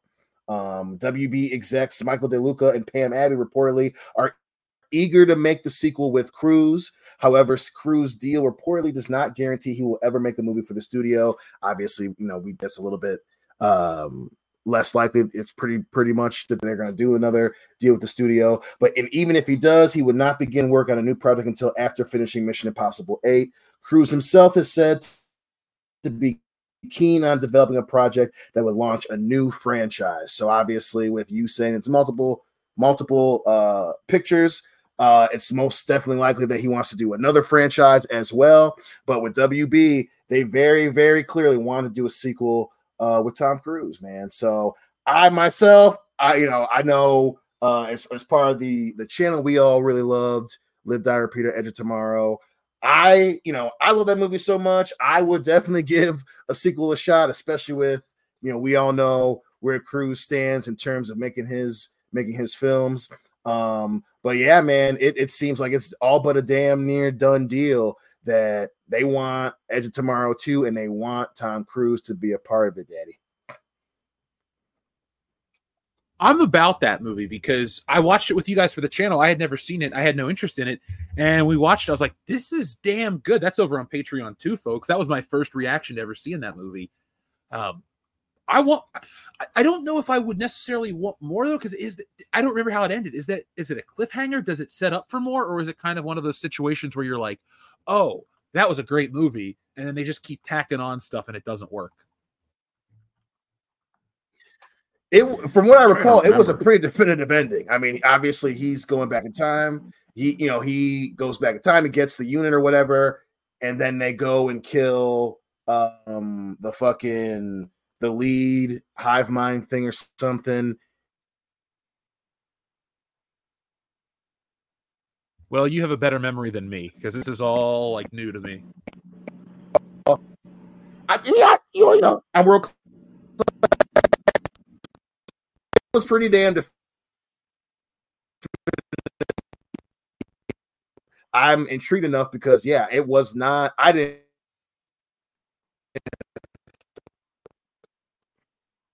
Is it just me he's cutting out for? is that everybody? Okay. I was wondering no, the same thing. I, okay. I was, I was like, it was uh-oh. me. Same here. Okay. I was like, man, I, I know I'm uh, I'm I'm I'm a little uh, little lifted, man, but I was like, I I'm not tripping. Like is Dion roboting right now, like rubber banding and like everything? Is is he the rubber band man right now? Well, that's why we sent Nick to CES so he could go steal some experimental technology to make sure Dion doesn't become a robot. See, Skynet's already infects infected Dion. Yeah, we're past 1997. We're all doomed. How Just putting that out yep. there. There you go. Welcome back, sir.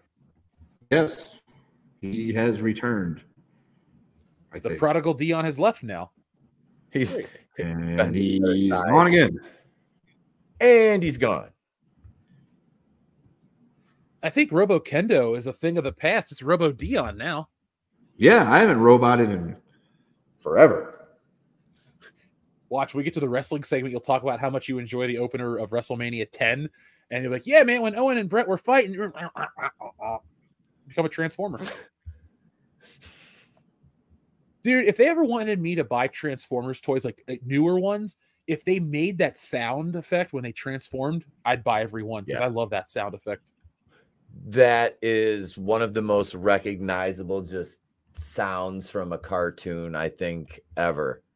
Ever, bar none, is that Transformers, the transformation sound.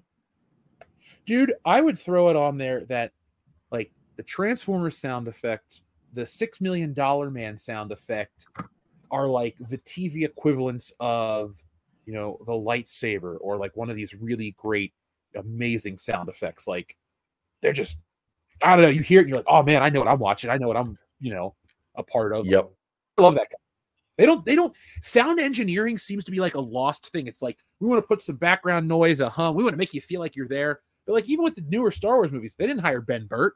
That might be the thing that people uh, don't think about because we've had people come on the channel for years talking about how these movies don't feel right, and then you go, "What is it?" Well, maybe you just don't have the right sounds because Star Wars has such a rich soundscape.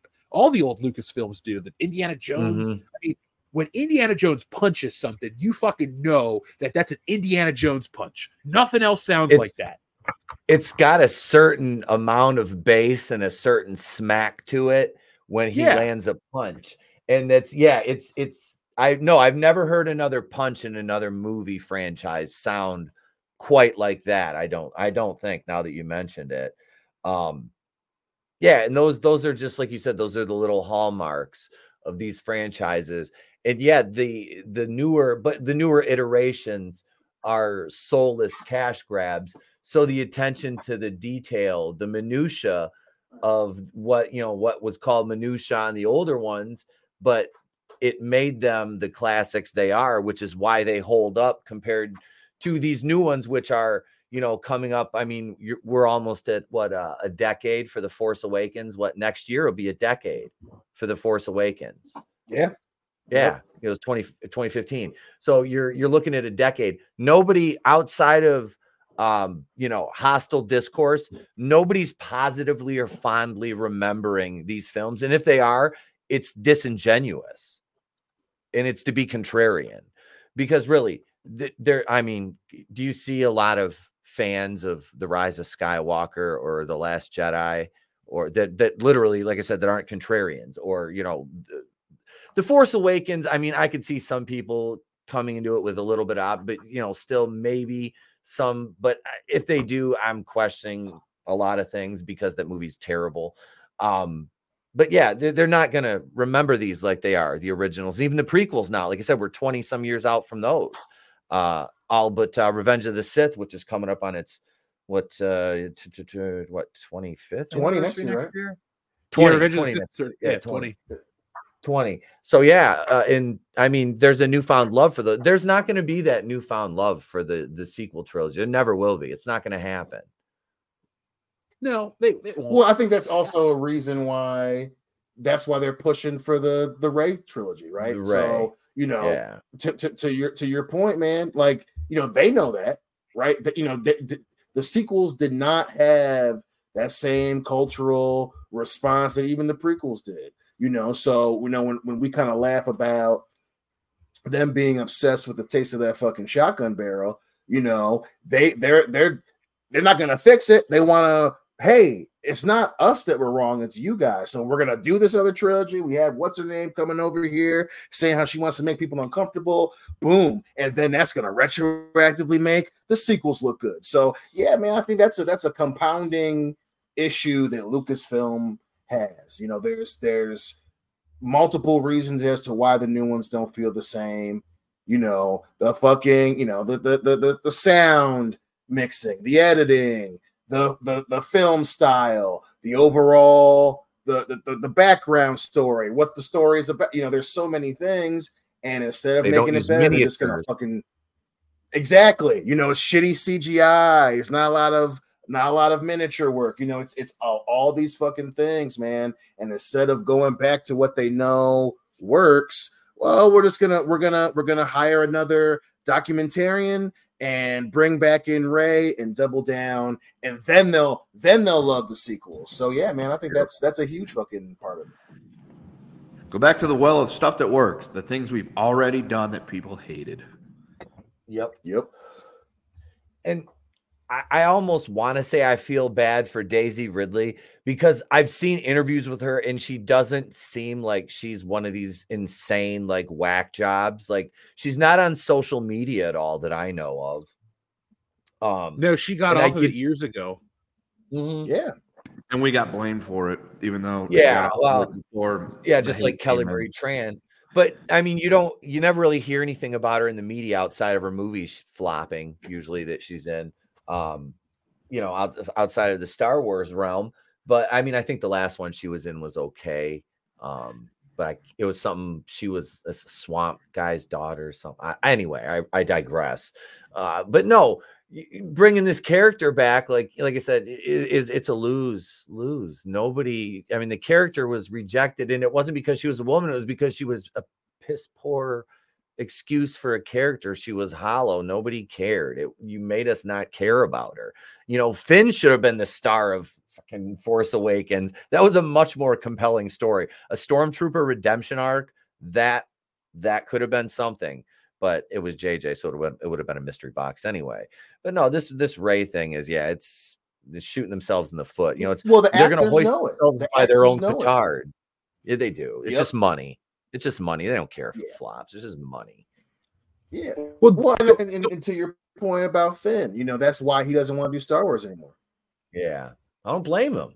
He got screwed, and then they shrunk him on the poster in uh, China, and it's like, yeah, Disney's against all this stuff. We're against this. We're against that. Except when it comes to our bottom line, then we don't really care. China. Yes, sir.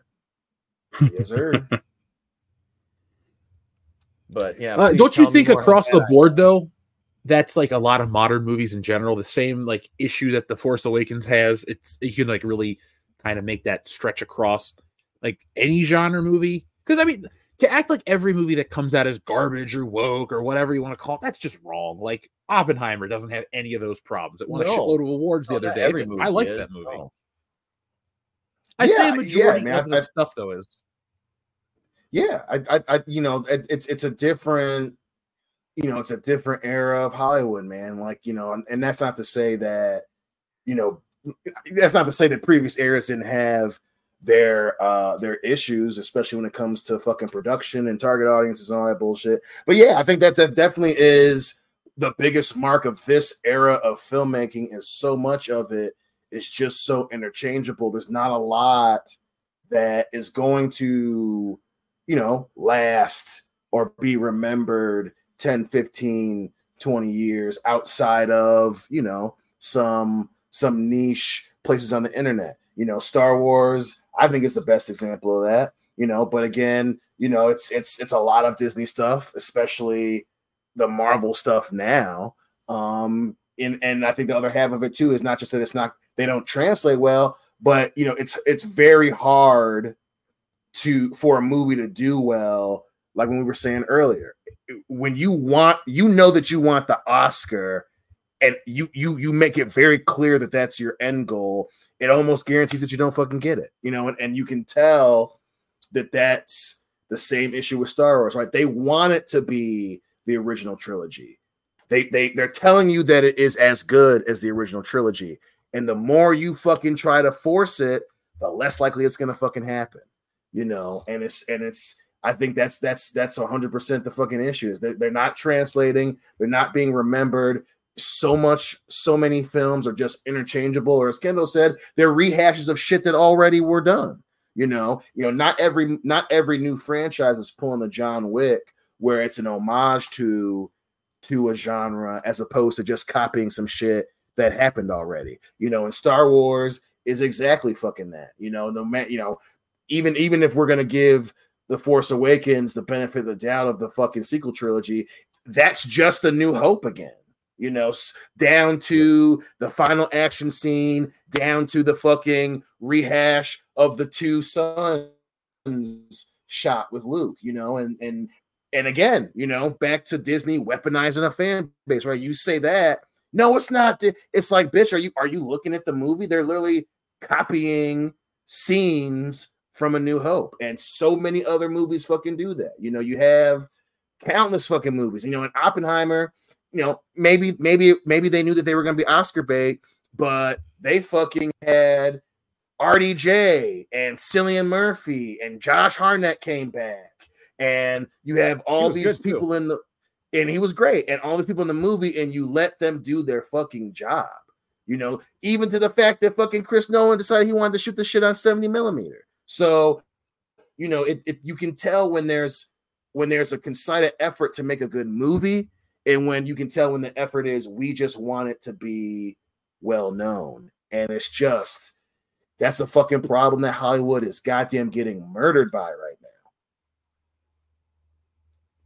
Yeah, and, and luckily there are other independents and things like that that are, you know, to fill the void.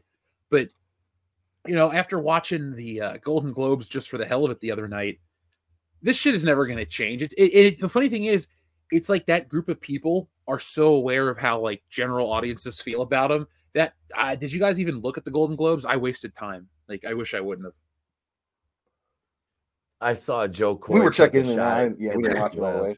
I, I heard that yeah the the host was a bad at his job, but that's about it. Horrid. Like I've, his his his yeah his fucking his bit at the beginning was fucking awful, and it is funny watching a lot of comedians are now trying to like defend him a little bit, but it's like that's a perfect fucking example, Jeff. Jo Koy for the last 10 fucking years has been doing the hey, my mom's accent's hilarious. And he took that yep. shit to the fucking Golden Globes and it fucking stunk the joint up.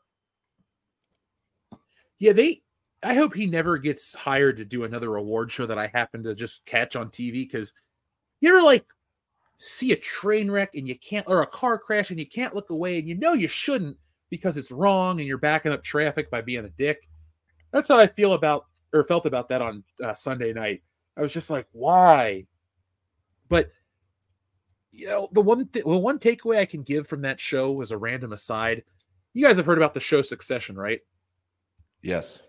Yeah. I've never yeah. watched it, but uh, they played the theme song at the Golden Globes, and so I listened to it the other day.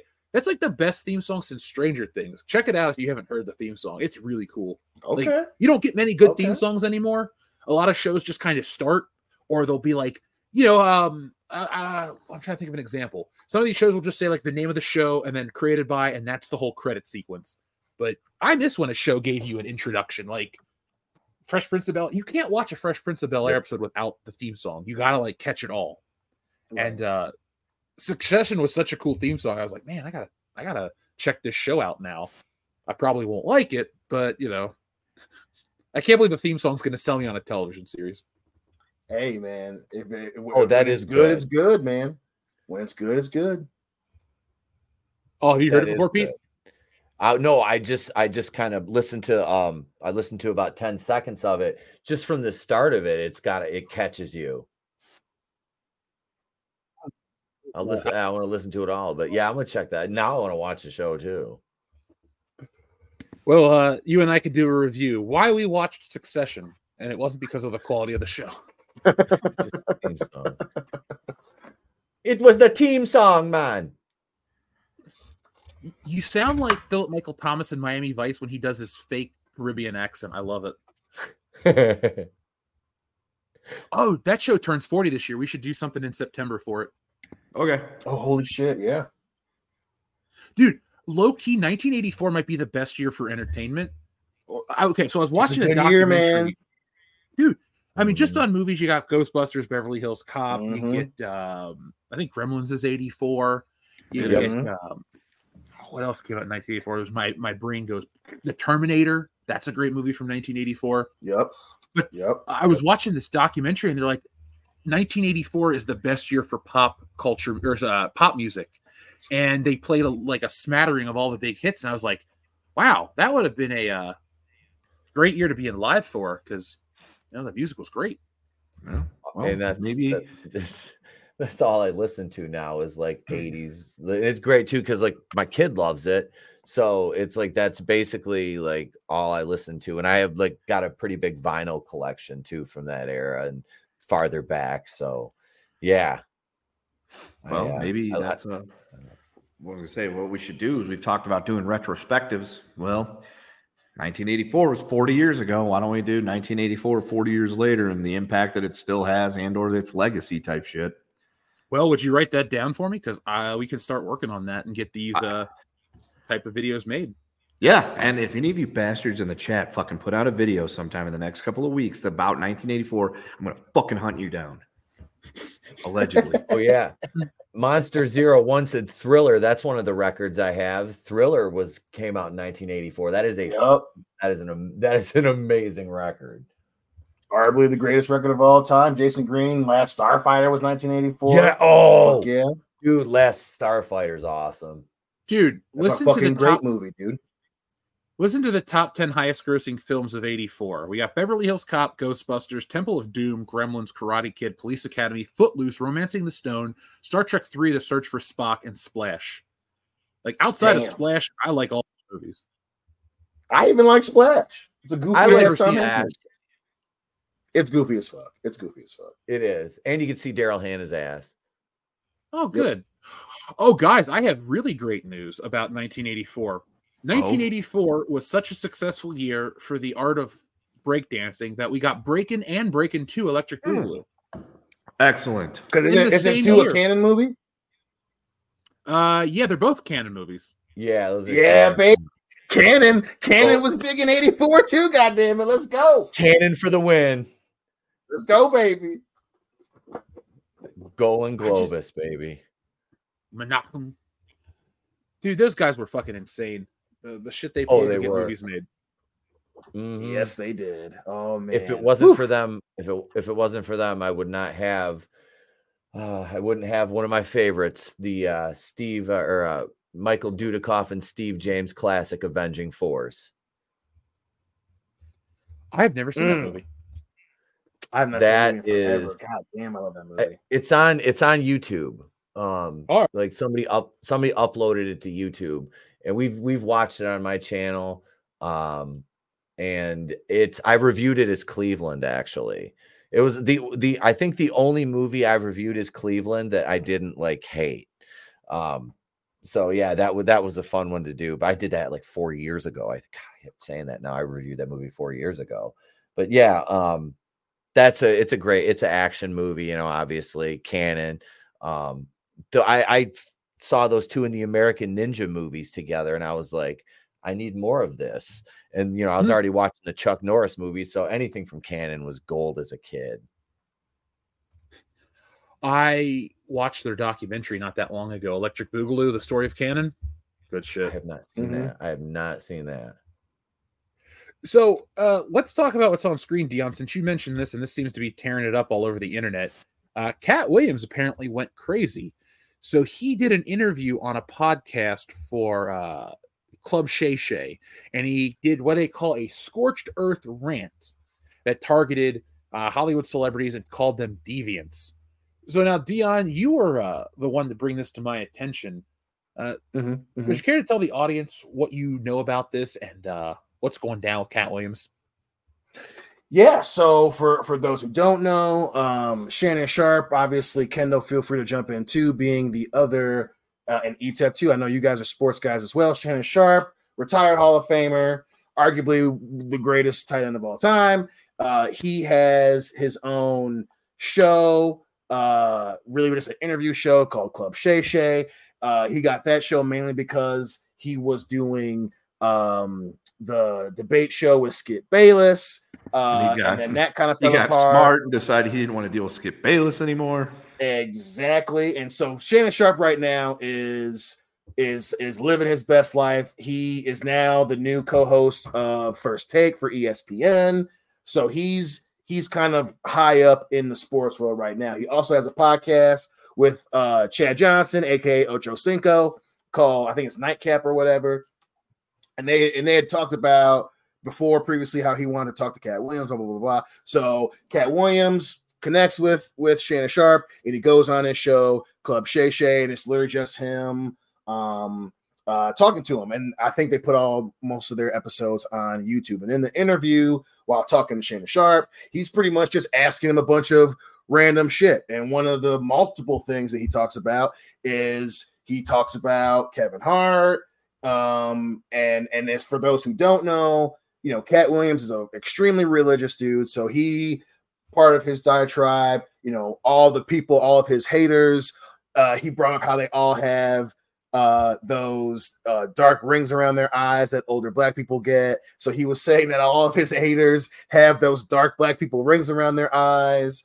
Um, one thing that he was going on about was that you know that Kevin Hart um, pretty much sold his soul to the Illuminati and was going hmm. up and down about how he would never do the black guy in the dress thing. That is a huge. It's a huge conspiracy type story, especially for uh, black actors. You know, the, the, the the story being, hey, if you're black and you get really big, they always make you put on a dress, especially if you're uh, if you kind of have more of a masculine um, brand about you. And Katt Williams made the claim that he, uh, Kevin Hart, he being Kevin Hart, uh, was top of the world until he got paid, you know, however bunch of money to to do this. I think he did it in one of his shitty movies with Ice Cube where he had to put on a dress and now he's selling out arenas all over all over the place. And then he did also, of course, one of the other fucking claims, excuse me, was that he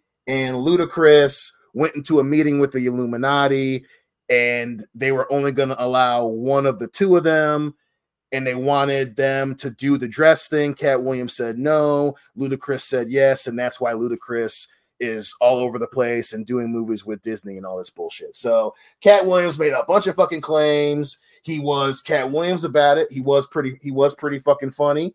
Um, and then he also brought up, which is the part that I loved. It came up about a couple years ago when he was promoting one of his shows in Atlanta. He went on a local radio show, and this lower level radio host slash comedian went at him and he fucking demolished her on the air so much so that her husband went to one of his shows and brought a gun and pointed it at him. So he was talking about that.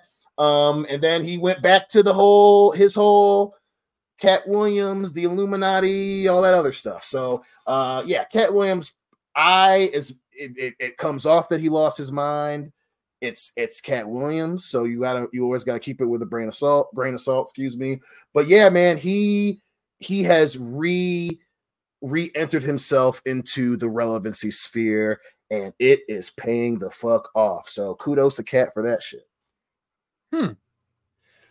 I I love these type of uh rants and diatribes. And you're right, though. It gets you talking. It's how you get people like, look, we're talking about them and we're world class. So that, you know, it goes to show you that you go on these crazy ass rants, you do this crazy ass shit. People pay attention. Yep. Uh, Kendo, Pete, do you guys have any opinions on uh, the Katt Williams stuff? Have you guys looked into it yourself personally? Go ahead, Kendo. All right, you go, Pete. Okay. Um, I I was watching uh, videos on this the other night actually when I was uh, kind of hanging out and had some free time, and Katt I, I love Katt Williams. I've I've been a huge fan of Katt Williams stand up for years and years, and his acting. I think he's hilarious. He's one of the people I always wanted to see live. Um, Kevin Hart, Kevin Hart, you know he's you know, he went, I watched his entire climb to the top, his stand up thing. And I mean, these two going back and forth the way they are now, I mean, it, it it's Katt's making, he says a lot, the Illuminati stuff. I'm like, man, like, I, you could be taken seriously. Then you start throwing that stuff around, and it's like, eh, you know, and I'm not, you know, saying either way, but you know, I'm just I'm, you know, that's a whole other Pandora's box I don't want to open. And it's just it's it's funny to me, I guess, part of it, but it's kind of sad because it's like what what be the, the the black men in the dress thing. I've talked about that before, and I think Dion, we've talked about that before yep. too. Yep. Um, that is a thing.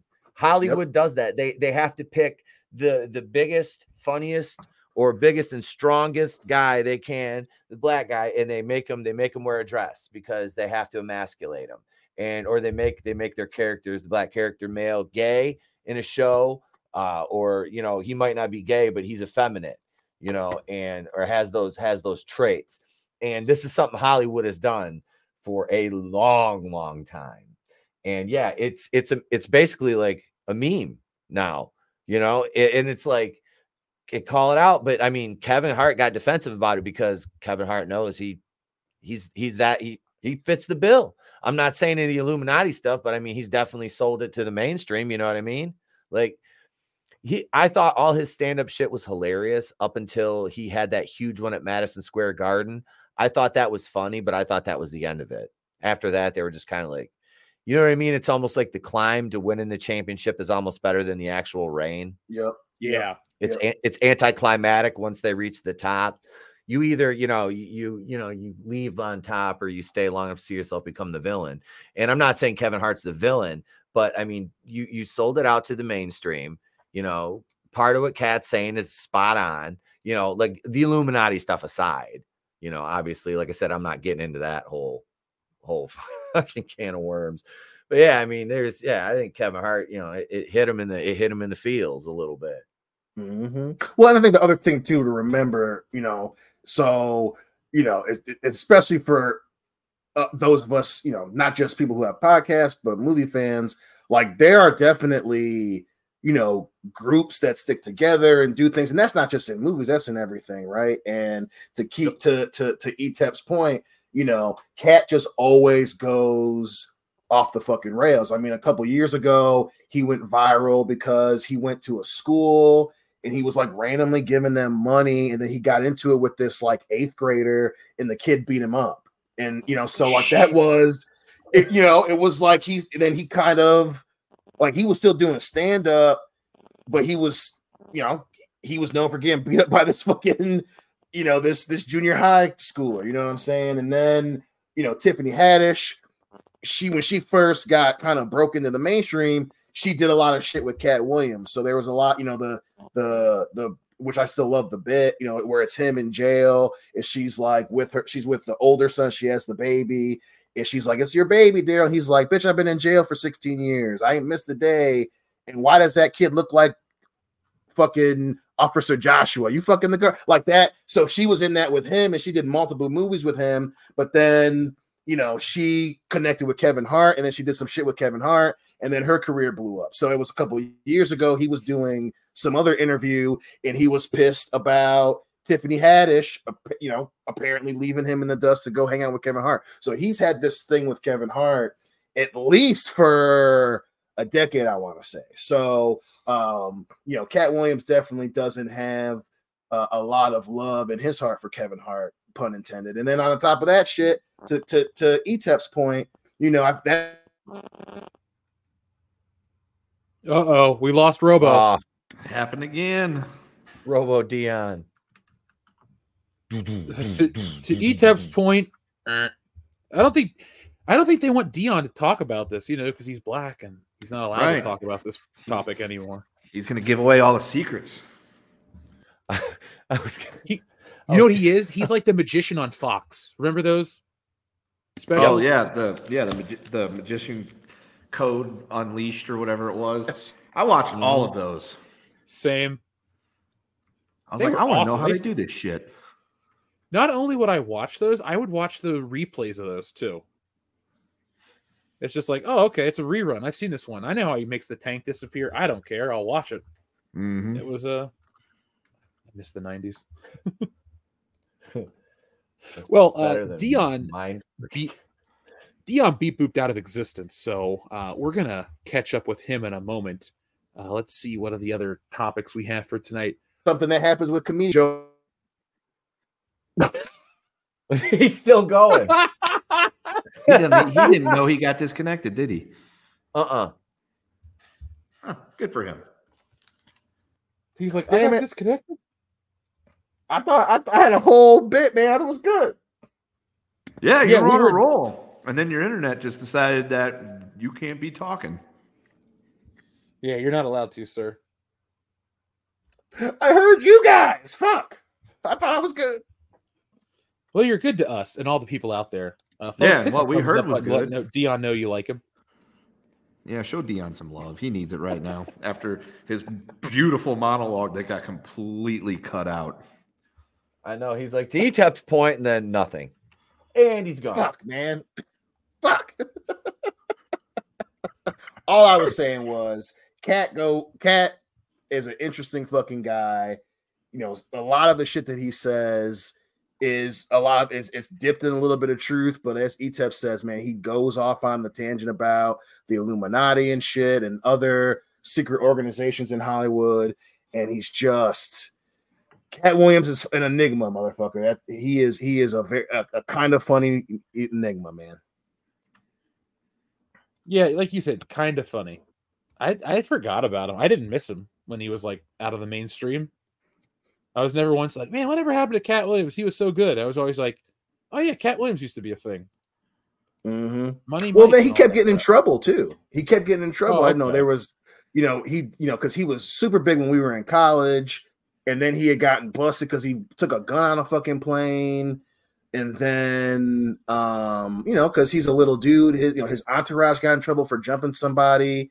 Um, and then you know they want they kind of did the the Dave Chappelle thing because he had done a bunch of those movies with Tiffany Haddish, and they wanted him to do something. He's alluded to that too, where they and, I, and obviously with the the Club Shay Shay interview, it's I'm guessing it's the dress thing, and he said no, and then he kind of went off the rails. He's still doing comedy and stuff, and then every once in a while you'd see him getting into some bullshit like getting beat up by a by a junior high schooler. So he's that motherfucker is again he's he he says some good shit but you always know that that that that little bit of of crazy is right around the fucking corner with Katt Williams. Hmm. All right, Dion. So you had some other topics that you had uh, wanted to discuss tonight. Uh, let's see. So we t- we covered that, covered that. I will save that for the wrestling section. Um, Actually, the Katt Williams stuff comes from Kendo. I apologize for that. Uh, what about? Uh, yeah, I can have credit. He did better with it than I would have. uh, I just have a screenshot that I sent to Pete, and I'm like, oh wait, those little pictures mean that came from that person.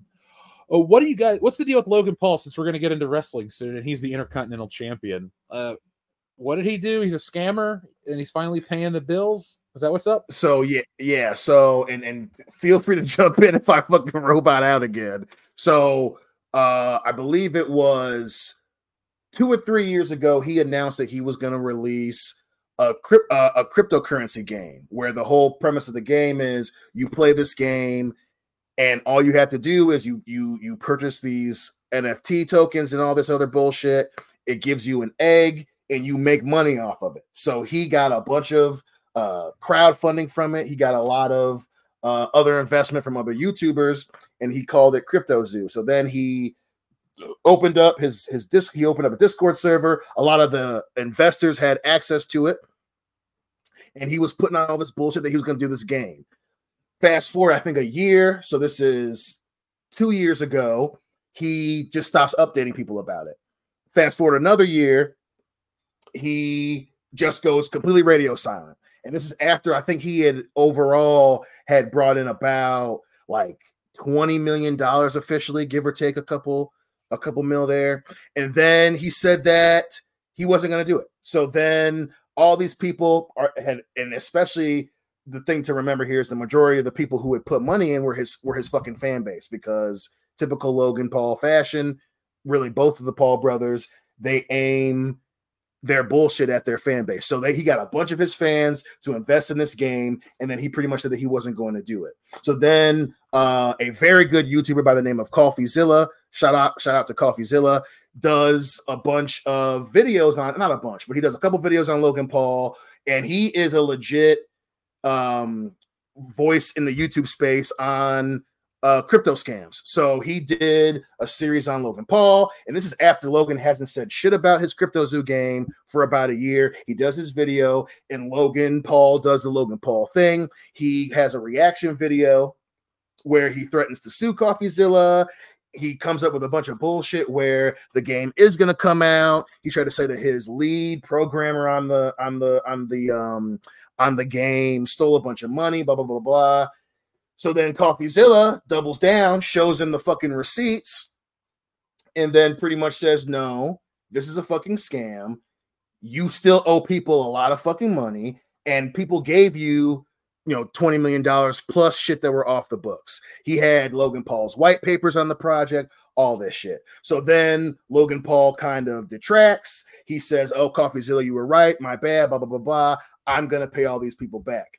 Then go forward another year to now, where he finally announced that he is going to give back, I think, two and a half million dollars to the couple hundred of, of uh, big time investors from his fan base on the the the only string attached is if you accept part of that buyback, you can't sue him because after CoffeeZilla's video came out, Logan Paul got actually fucking sued. So he announces he's going to pay these people back. If you accept it, you can't sue him, and you have 30 days. So this is 30 days from Monday. You have 30 days to accept this. Otherwise, you're not going to get your fucking money back. So uh CoffeeZilla put out another video. Logan hasn't said anything yet, uh, but pretty much now he has admitted that he is not going to do this fucking CryptoZoo game, and all he's giving back is two and a half out of like 20 million fucking dollars.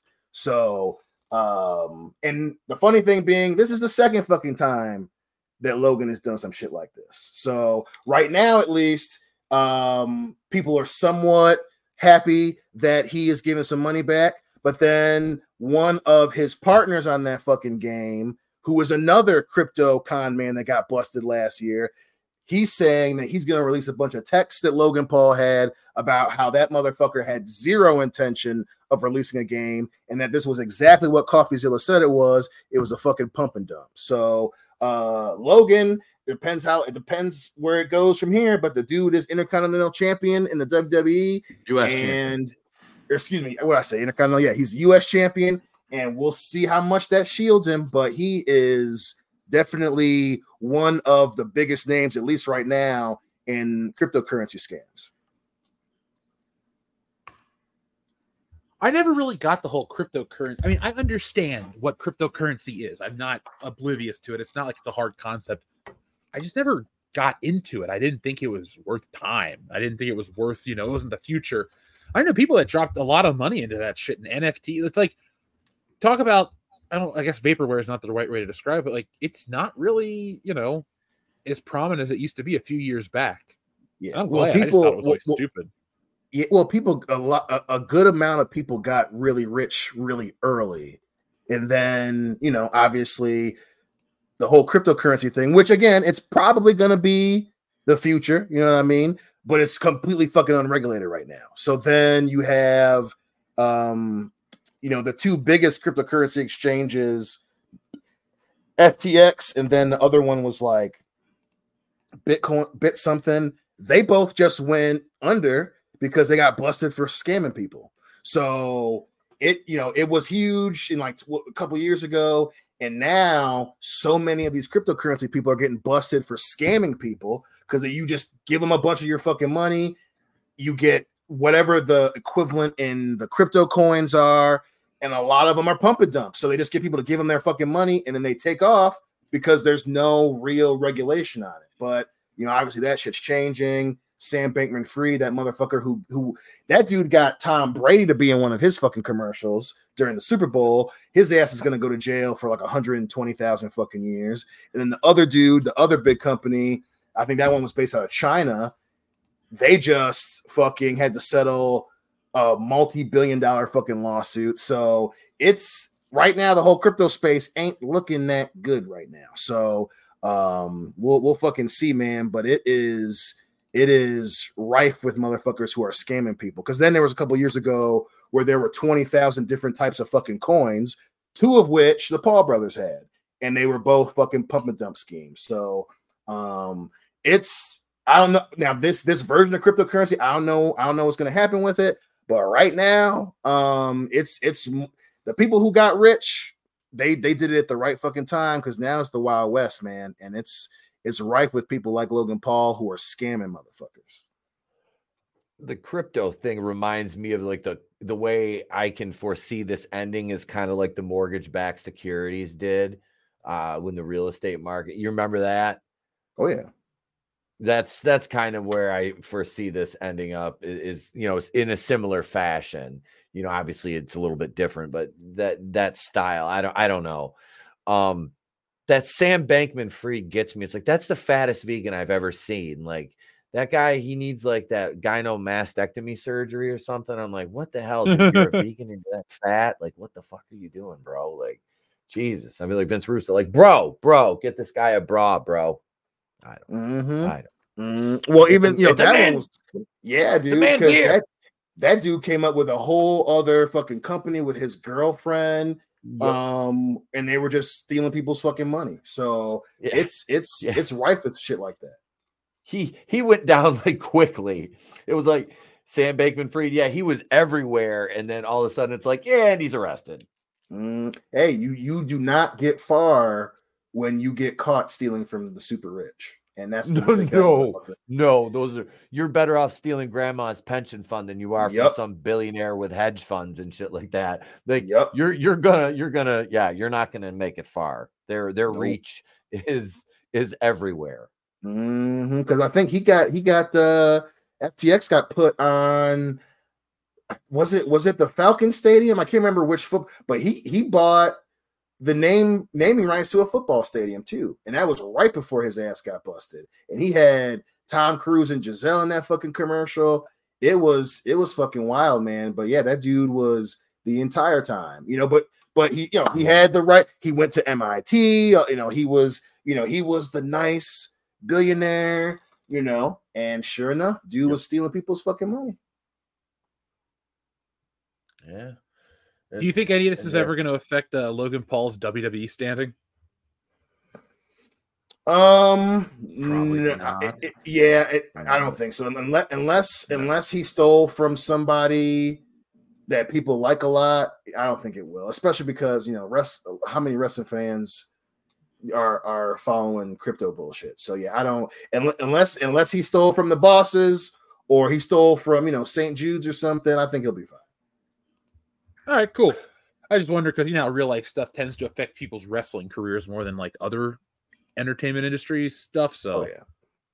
Oh yeah. And they'll use it. You know WWE will use it at some point. But um yeah, man, it's it's it's we'll see because he's because he, he's still going through litigation of being sued. So I think whatever comes out of uh any of that disposition shit, especially if if a lot of the people he scammed don't take his his um his refund, um we'll have to wait and see. But yeah, unless unless some wild shit comes out publicly, I don't think he'll have any issue with the WWE, especially because hey man, he's uh he gets he gets people watching. So WWE isn't gonna give a shit until it starts hurting hurting viewership. So we'll we'll see what happens with that.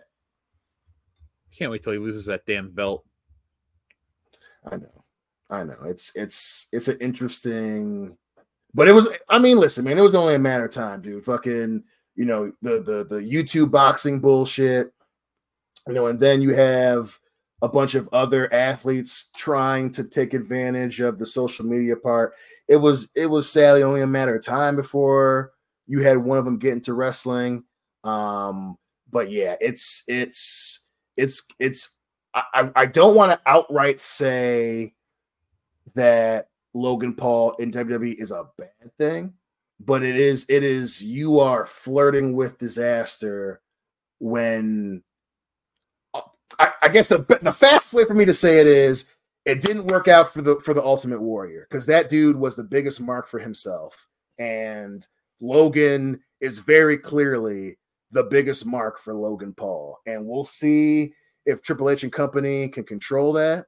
Um, but fellas, you got the, the you you three crazy motherfuckers know better than most people. It is a laundry list of dudes who came into the business thinking that they were bigger than the business, and Huh.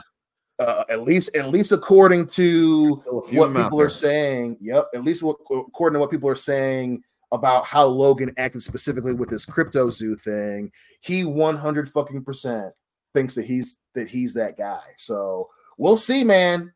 We'll see if there's anyone that might be able to control that motherfucker. It's Triple H, but again, that dude is his biggest fucking mark. So we'll see if it bites WWE in the ass or not.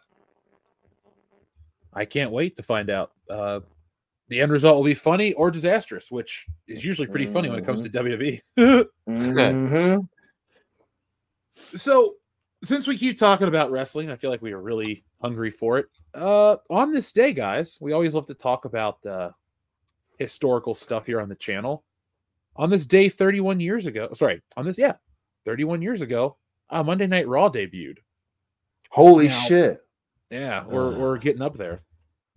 Damn, last year Now- was 30. Now, Pete and uh, Kendo, you guys were both watching wrestling before Monday Night Raw, correct? Oh yeah, yeah. I've been watching since '83. Who was your favorite back then? Oh, dude. Um, the first match I ever saw was Hogan and Sheiky Baby.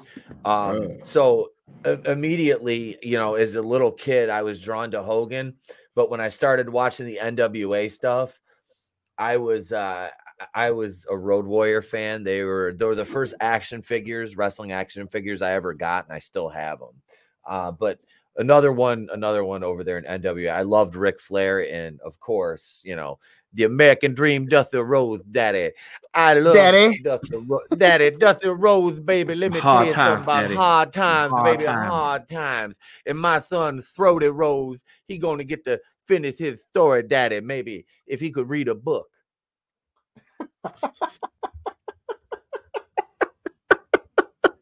Dude, I got I gotta say this.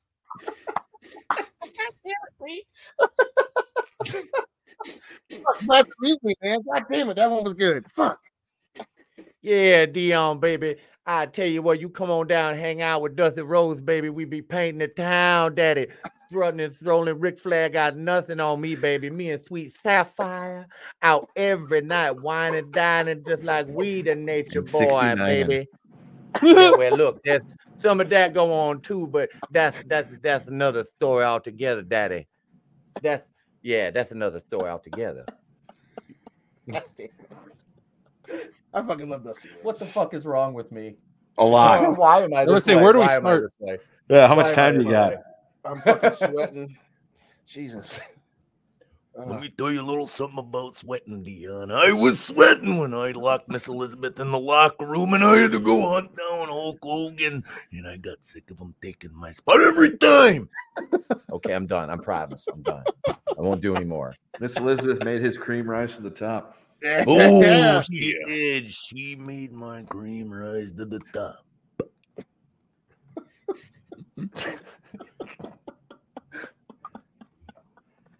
Oh fuck. That good. Who who else can you do impression wise? Um, I mean, I can do all four of the Family Guy characters, but those are like, I'll do a pretty good Hank Hill too. And know you've heard me talk about selling propane and propane accessories, Jeff.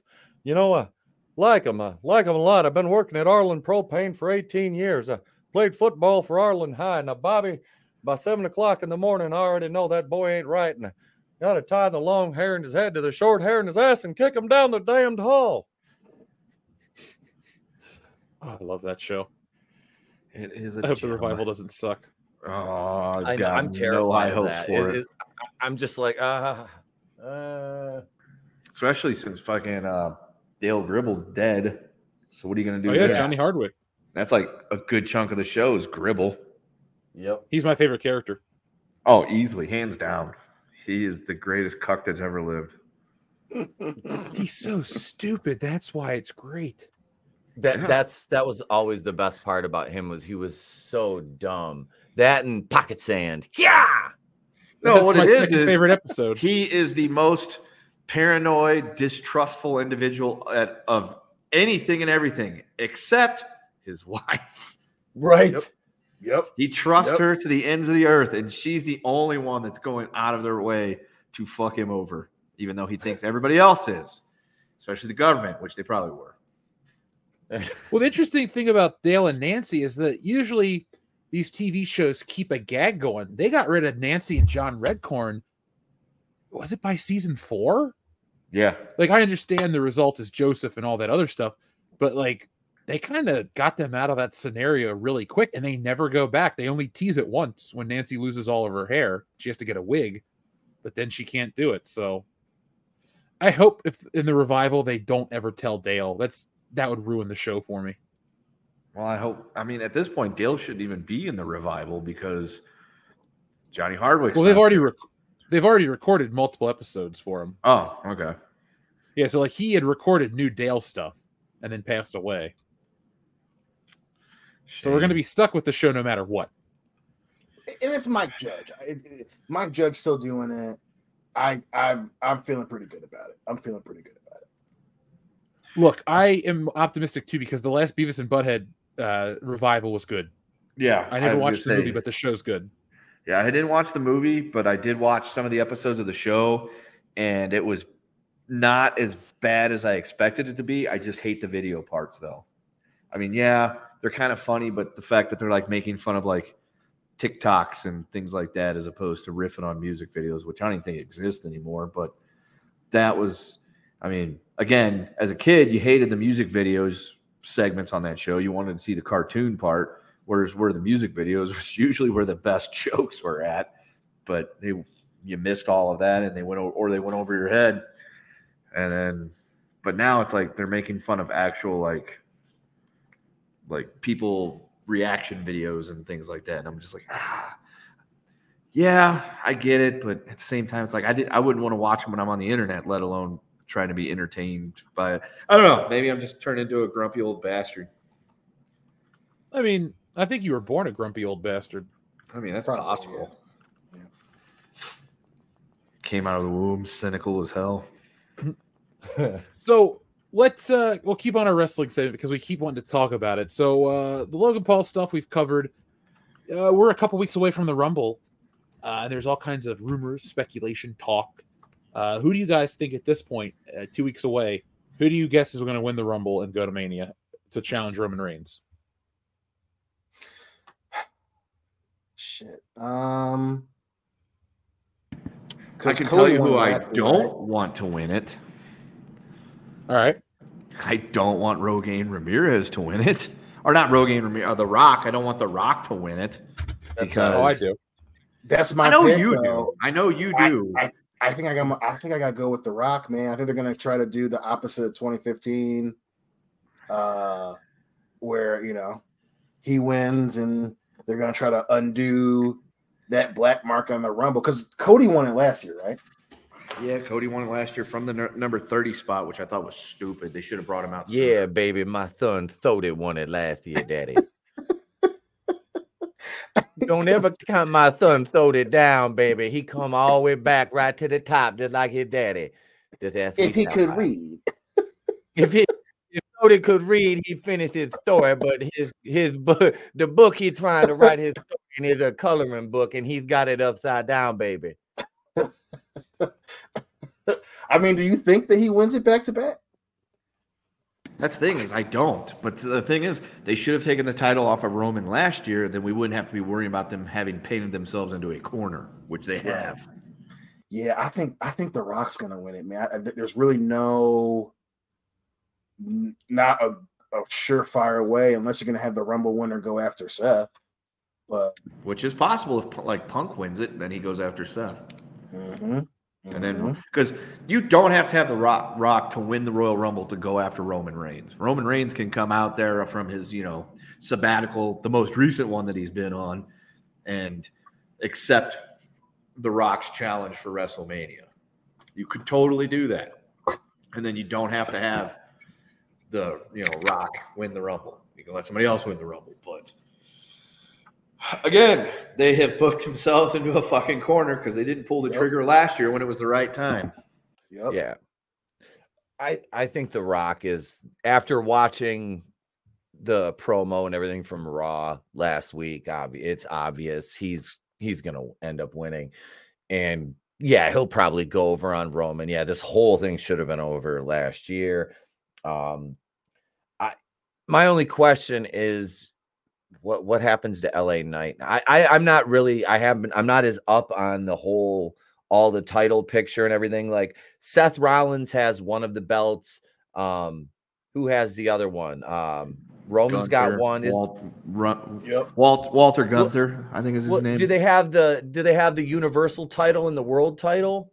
uh, Roman Roman has has them those both. hostage. Roman has them both now. Yeah. Oh, he's had them for a while. But the thing is, Okay. they fudged that number because his WWE title reign is uh, not going to pass Hulk Hogan. It's the other belt he holds. So it's like they're they have to fud- like they basically say that when he won the first belt, they count that as both championship reigns. But if they're being honest, he doesn't have the this record for the other belt. So it's kind of Right. like And they brought the World. Heavyweight Championship is what Seth has. Right. yeah. Yeah, they had to create a third belt since Roman was Right. not going to be So on TV forever.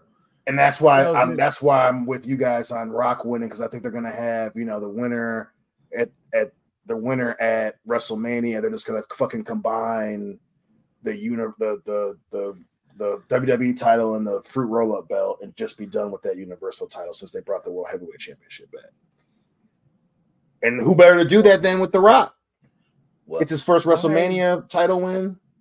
Yeah, he never won the belt at Mania, so that's kind of why I'm guessing he's going to retire, like officially, not at the at the event, but like you know he's coming back doing this last thing, I guess to get exposure or to make people you know realize he's still around or something. And I think this is it. That's why I think he's going to actually pull it off because what else is there left to do? Especially the, the 40th WrestleMania when you can make Yeah. some serious bank off of that. It's like hmm it, it- from a business standpoint, I would get it because it's like I understand. Like, there are there are three types of wrestling fans. There's the normie fans that like go for the stuff, and they're a smaller portion, but there's still a lot of people there. Then there's the fucking weird marks that are like ideological and like I don't want to say autistic because I don't want to be disrespectful to real autistic people, but they're like the ones that are obsessed with this fucking Cody's got to finish the story or CM Punk. It's like they get in these fuck like five wrestlers they get obsessed with, and they're like, if they don't win, Yep. fuck them. And that, I hate that portion of the wrestling audience because they're fucking Yeah. weird too. And then there's the It's like a- portion. It's a cult. Yeah, it's it's like tribalist behavior. hmm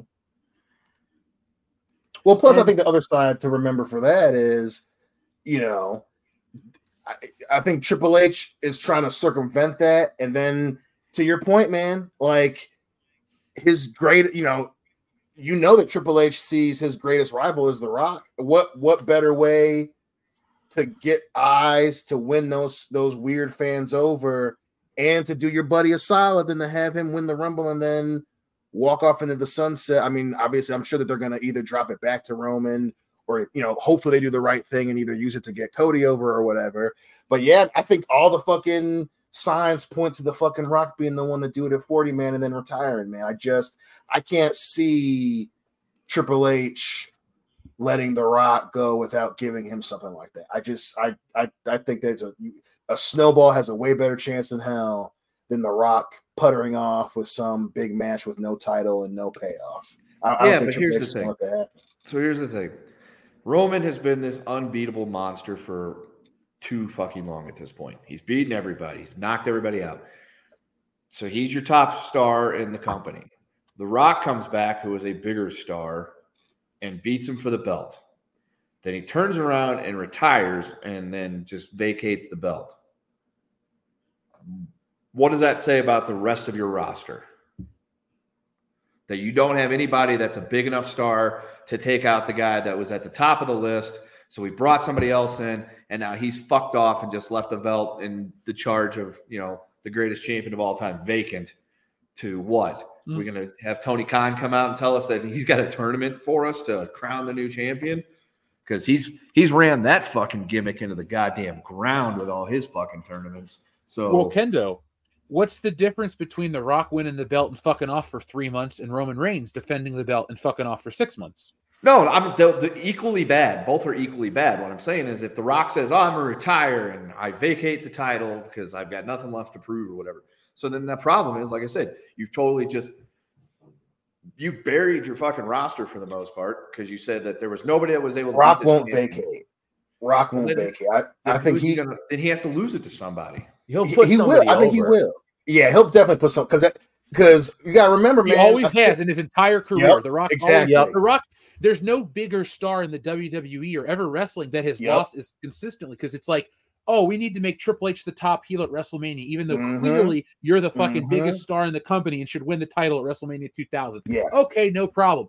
Hell, for as big of a star as he was in wrestling, the dude only held the belt for short periods of time and he wasn't a transitional champion. It's like, hey, it would help Kurt Angle to be this champion. Well, The Rock was still the main show or main part of the show. Uh, When Stone Cold came back and they did all this shit, Rock was still a bigger draw of the show. It's like Mhm. the the belt. It's kind of like trying to, I don't know, retroactively make it. You know, give the thing to the big star to kind of like send it off and close out the career. Because it's like having a complete set of something and you're missing that last action figure. Once you get that last thing, you're like, okay, now I'm happy with it. And with the you know the Rock, it's like, what else has he done? Uh, I beat this person. I did that. I fought Hulk Hogan. I'm the only person to beat him clean in the modern era twice. Like all that stuff. But there's no WrestleMania title win. I mean, fuck. Rock lost three WrestleManias in a row in the main event when he was arguably the biggest star in, in two of those. Like, why did The Rock lose at WrestleMania 16? Why did he lose at 17? Why did he lose at 20? Like, because he wants to put other people over, tell stories. I say he wins the belt at Mania and will probably give it to Cody Rhodes or anybody. Fuck, LA Knight could beat The Rock. I Yeah. don't care. Yeah. I'd love And that. actually. Yeah. and, and And he's an old school dude, and he, you know, those old school guys. Because you know, I, I- if I remember correctly, you know, SummerSlam 02, that was Rock's idea because they wanted to get Brock over, and you know, that's one reason why he, you know Brock loves that motherfucker. You know, you know, he got Chris Jericho over when he when when he lost the WCW championship to him. You know, so the Rock, he he is not a vacate guy. I think the question is exactly like you said, Jay. It's it's it beco- it comes down to who do you give it to. Roman's not going to fucking need it, obviously. You know, depending on who wins the world heavyweight belt, you know they're not they're not going to need it. People in that matches are going to need it. I mean, you know, just you know the, the the the wrestling fan in me, you know, I hope it's fucking LA Knight or Gunther, but Same. LA Um, Knight. I- it it's hard to Yeah. say that it can't be L, it- it's not LA Knight, but then again, I think LA Knight's going to beat Gunther, and then Gunther's going to move up to that next That's the next level. too. So, yeah, that's what I'm hoping. there too. though. Gunther deserves it. That guy's a Right. monster. Yeah, Yeah, you've that- just, we've had a heel champion for four years. Yeah. can't immediately Yeah. put it Yeah, to go Rock. to another heel. Rock's a transitional champion until SummerSlam, and then fucking drops it to another heel. That just came off a massively long title run. Yeah, That- but no, I'm not saying Gunther. deser- I'd li- I'd rather see LA Knight get it because LA Knight is what 41 right now. The the Mhm. clock the clock's ticking um on him, and I know all the top guys basically right now are all 30 north of 35 to like in their mid 40s. I mean, the Rock's 50 something, isn't he? Yeah, Um, 52 Mhm. going on this year. 52 years old and he's built like a freaking truck. I mean, I have all the respect. I don't care if he's on gear or not because it still takes a massive amount of effort to Right. be in that kind of shape. Right. And you can see after he worked that little spot with Jinder, he was blown up. But he just cut a promo too and then came in and did a high. I've done that shit where you cut a promo, run down, you're in a high energy spot, you get into a scrum like that. It goes quick and it's like, Jesus, I'm gassed. And it's only been like two minutes. and he'll be ready You by? Rumble. He'll, I think he'll. Oh, he'll be ready no, absolutely. yeah. No, dude, dude, he's he's the you know the freaking the main event man. I mean, this is you know this is probably arguably you know the number one, if not number two, number one on Mount Rushmore of professional wrestling in, in terms of overall you know overall star. You know, overall recognizability. You know, I mean, he is. He's up there. Um, it's him or Hulk so- Hogan. Honestly, Yeah, I, I, I see those wrestling. Well, I see the wrestling Mount Rushmores every couple days on Facebook, and I try to be, Yep. you know, I don't want to be the biggest douchebag on the internet, but like, I don't think when you talk about like top four guys, everyone's like, take the Rock off and put on Undertaker. It's like Undertaker's a great gimmick, but he doesn't have the crossover appeal. I think a lot of people on the internet. Those like autistic ones that we talked about a minute ago, they're still They butthurt over 2013 and The Rock beating CM Punk at the fucking Royal Rumble. Oh, they took the spot away from a full timer for a minute. Look, it's Yep. not about who deserves shit. Like that's why I fucking hated John Cena. I didn't care that he was there every night. He's like, I'm here every night doing this. Who gives a shit? If you're there every night stinking up the joint because you can't fucking wrestle, you're still stinking up the joint every night. I Mhm. respect that you want to do shit for Make a Wish kids and be a nice guy, but like at the time, that five moves of doom shit was legit, and his title reign Yeah. was terrible. Like, and oh, he had a great match with Shawn Michaels because it's Shawn Michaels. Right. That's the thing. But like when it comes to the stuff with the modern day rock, I think it's just a lot of it, people on the internet are literally butthurt over 11 years ago. Their fucking Yep. savior of the the douchiest people on the internet lost the belt because he didn't get his reign. Like CM Punk is like not as good as they always say. That's the No, thing about him. It's like when Triple H tore him apart during the summer of 2011, he's like, "You're skinny Uh-huh. fat ass" and all this shit. It's like CM Punk is just a really cynical guy who doesn't look like he tries. And so he comes in and expects everyone to kiss his ass because he he goes off script or he makes comic book references or quotes back to the future. It's like, I get it. He's supposed to appeal to like us, but he doesn't. He doesn't have that next level it factor where you can keep No. bringing him back or keep doing shit or put him in a conversation for the greatest of all time. He's not even in the top 10 greatest of all time. And if you put him on that list, you're really stilted because there are so many other guys from every other era that are going to usurp him in terms of ring work, promos, memorability, all that shit. But when it comes to a guy like The Rock, he doesn't. There's really one, there's two guys you can argue Hogan and Stone Cold. And realistically, Stone Yep. Cold and The Rock are going on at the same time. How many great Right. Stone Cold moments are because The Rock is a part of them? But not all The Rock's greatest moments are because of Stone Cold. They're usually Mick Foley or Triple H. It's a, it's the- a the- weird dynamic. Yeah, but see, CM Punk also did something really incredible. He totally made the Young Bucks look like a couple of chodes. Didn't they do that themselves, though? I mean, Well, yeah, yeah. they were really great at doing that themselves, but he really made them look like a bunch of chodes. And that that right there is the Young Bucks. Now I know they're they're Matt and Nikki are out. They did their cute little exploding tennis shoe spot, and I've watched. AE. That was the dumbest shit I've ever seen.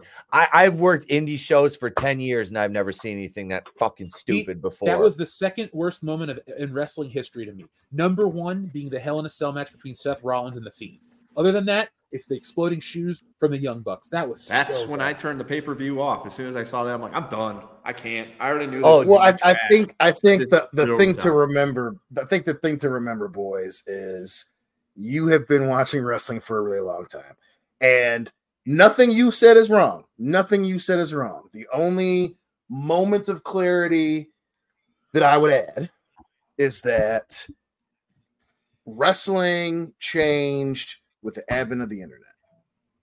Undoubtedly, I think it's the best and the worst thing that happened to the fucking internet. And Jeff and I came up when he came up for his birthday. We fucking saw this shit firsthand. So many, and and, even Diane was sitting there because you know she she watched wrestling with me as a kid, right? You know, so many newer wrestling fans do not understand like to be a big name before the internet was, you know, hand in hand with wrestling was fucking huge. Don't get me wrong. Yep.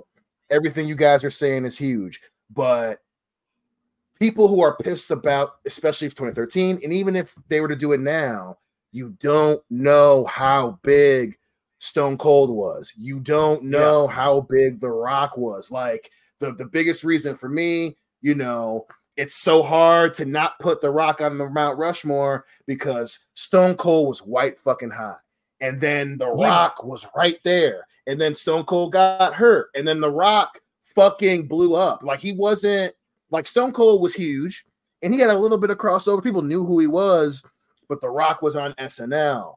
And then when fucking Hulk Hogan came back after the fucking invasion angle was fucking disastrous, Oh. and that match was so big that every wrestling fan was pissed that it was not the people forget Rock Hogan wasn't the main event of 18. no, there's two other People matches. forget after that No. shit. Yeah, Yep. there's two other fucking matches, and like, and don't get me wrong. And then the CM Punk thing, to to your guys' credit, again, you're right, right? Like CM Punk, he will never admit it. He didn't have like that next that next gear, right? Like he was big and people liked him, and he dropped the pipe bomb, and it was a big deal on the internet, man. But he just wasn't the dude. He just what like fans talked about him. Jeff and I used to, especially in college, like the pipe bomb was good, man. But he just he's never gonna be CM, which is funny. CM Punk is a lot closer to Triple H than CM Punk is to The Rock, and it's just Yep. the reason we're saying this is it just makes sense. Like The Rock's almost done, even though Black Adam fucking sucked, he still has the thing that Vince has been chasing after since then, and it's just it just makes the most sense. And and Punk, even if he fucking beats Seth, like it's not, it's no one's gonna really remember it as long as the Rock's there. And if it's Rock, if it's Rock and fucking Roman, it's just hard to argue against. And you guys just gotta remember it's the internet. The internet, motherfuckers just have short-term memory. And they're just They not do. gonna fucking admit to it. They're just not gonna admit to it. Well, CM Punk is he looks like he could serve you a coffee. Like this is the thing I that kills me. And to allude back to AEW is, you know, I, I don't buy somebody that's built like what's his name, Darby Allin beating Big Bill. Okay, Orange Cassidy. I, I, would love, I would love to just shoot on Orange Cassidy and just Go beat ahead. his ass. Like Oh. be, that 180 pounds. That that little shit is 160 pounds soaking wet wearing boots. Like come down with the, the title in a bag, your hands in your pockets, your cute little Canadian tuxedo. No offense to the Canadians. Um, you know, he's president Levi Strauss and all that. But no, the the hands in the pockets thing, that is the most disrespectful, exposing the business bullshit. Like I, But I it's everything so- about him. I love, I Oh. fucking love Orange All right, Cassidy. Dion. I- I like Orange Cassidy defend it. Dion. I it. fucking hate him. Thank you. Now- Thank you. I just I hate him. I hate the way it's it's exposing the business in a way that Joey Ryan did with the dick spot inverted. You know what I mean? It's it's just as harmful in a different way. And But it that gets- kills but- me. I, It's just I, that- trust it's me, just- I know I've spent the last year and a half watching freaking AEW and I hate myself for it more than I hate myself for watching Batwoman. Um Really? That bad? I do. I, I just I hate it. I'm done. I'm not watching it. anymore. AEW's I not that bad. It's, I, I I, can't. listen, I, I, think it's just it. so so much of it is, you know, I I think you know, especially for older wrestling fans, right? Like you can't like the shit that works is always going to work. Just the the playing field is going to change. You know, with the the internet, storytelling's bad. It's the storytelling. It's it's that's it. it is. It's but when guys- something look, hits, man, I I It's- it's so appreciate lucha libre. I appreciate. I love lucha libre, but I don't want to see a guy run back and forth on the ropes three times while five idiots stand there with their fucking thumbs in their asses waiting for him to stop, signal to the crowd, and then jump. Do, no, the suspension of disbelief is gone. Like you know, there's certain times when a big move like that happens, but I don't need the first match to have 18 high spots because what's the rest of the card going to do then? Oh, well, don't worry. Moxley will come out with a screwdriver and he'll bleed. And we'll see the Blackpool Combat Club and we'll see And Commander bleed. and Orange Orange Cassidy will beat Brian Cage because He'll Jesus bleed. Christ, no, no man, yeah, he'll bleed everywhere. No man with any testosterone can win a match in AEW. Um, that's we we see that when we see these little pygmies go over on guys Well, that Tony should be at the top of the heap book himself Tony- vicariously through them. that's that's it. It's it's like self-insert booking. Tony Khan's like, "Mm, this guy's built like me. I'm gonna put him over on this guy because he looks like I mean picked on me in school. Jesus Christ, it's Vince Russo. but Samoa is, Samoa Joe's the champion now, though. I do like Samoa Joe. That's the thing. Well, I mean, MJF is hurt. They had to put it on somebody viable, right? Samoa Joe. Right. I like Joe. I do. I like Joe. That's the thing. There's bright spots, dude. MJF is probably the best wrestler I've all around worker I've seen with personality. They they they killed his heel run. This whole devil. Oh my god. You they could have made made him look him like a of the complete fucking goof. one of the biggest stars in the world and you you massacred his heel run by this dumb angle with no payoff now i just yeah i'll, I, I- I'll go that's yell at the that's indicative. That's indicative more of Tony Khan's is. weakness as a booker more than Yeah. it is that that this style of wrestling is bad. I you know I, Well, that you know no, certain there's shit. things that I like. There is there's things I like, but yeah, it's it starts from the top, and that's what makes it so insufferable. Is the way that the company is. It's like, dude, I see all the tools in the toolbox to make a successful company that could be viable competition if it was run properly backstage and the inmates didn't run the asylum. That's the caveat to the entire Yeah. situation. Right. And I, I think that the payoff is there. And the biggest reason is because, listen, I in no way, shape, or form would ever think that Daniel Bryan could kick my ass. But that fucking build for WrestleMania 30, dude. Hell that yeah. shit. Oh, oh. And this is coming from a guy who You hated you know, and I I hate thank you. I hated that dude. I You could not always talk shit about that dude for years. to this day, I It still was talk shit about him. And I was I popped just as hard as everyone else when he fucking won at Mania. So the the you know the the the the suspension of disbelief for smaller dudes it can be done. We've seen it, But it. it's got to be done right by two storytellers. Yes, That's the it has to be it. done Yes. right by somebody that Yes. can actually work, like Daniel Bryan can Yes. actually Yes, work. he can work. He's a good and he knows how to get over. It's and that's the thing is like we that's the problem with AEW too. Yeah, we got guys that can wrestle. Okay, cool. Do they have a personality too? Do they have a character? Is there a gimmick there that I can latch onto and you know invest in and you know and cheer for them? Well, no, it's just a guy with a name. You know, it's like Daniel Garcia. Oh, cool. All right, you know, I'm just using him as an example. I kind of I see right, a lot right. of it's a guy. I see talent in that kid. I like when he, I, I like the dancing gimmick. It's it reminds me of Alex Wright in the Disco Inferno. Two mid card guys Yes. who were freaking who could really work, but they knew their place and they played to it. That's the thing. Everybody But has that- a place. But that wrestling's over with, man. Like you can't. It's it's it has its place. There are there are always going to be That guys. is why the numbers on TV are where they are at because people like me, people like Pete, were like, "Yeah, that wrestling might be over. Okay, that's great. Well, fuck, what do I need to watch for anymore? Yeah, I mean, I mean, Why, not- why do I need to tune into AEW? I don't. I Nope. stopped. I stopped mean- watching it, and I and I was we were going over to Phil's. We'd buy the pay per views. Like when I lived out west, I would uh what was it? Uh not, not Bleacher, yeah, Bleacher Reporters, I think, where you could get them. We had the app Yep. on the TV.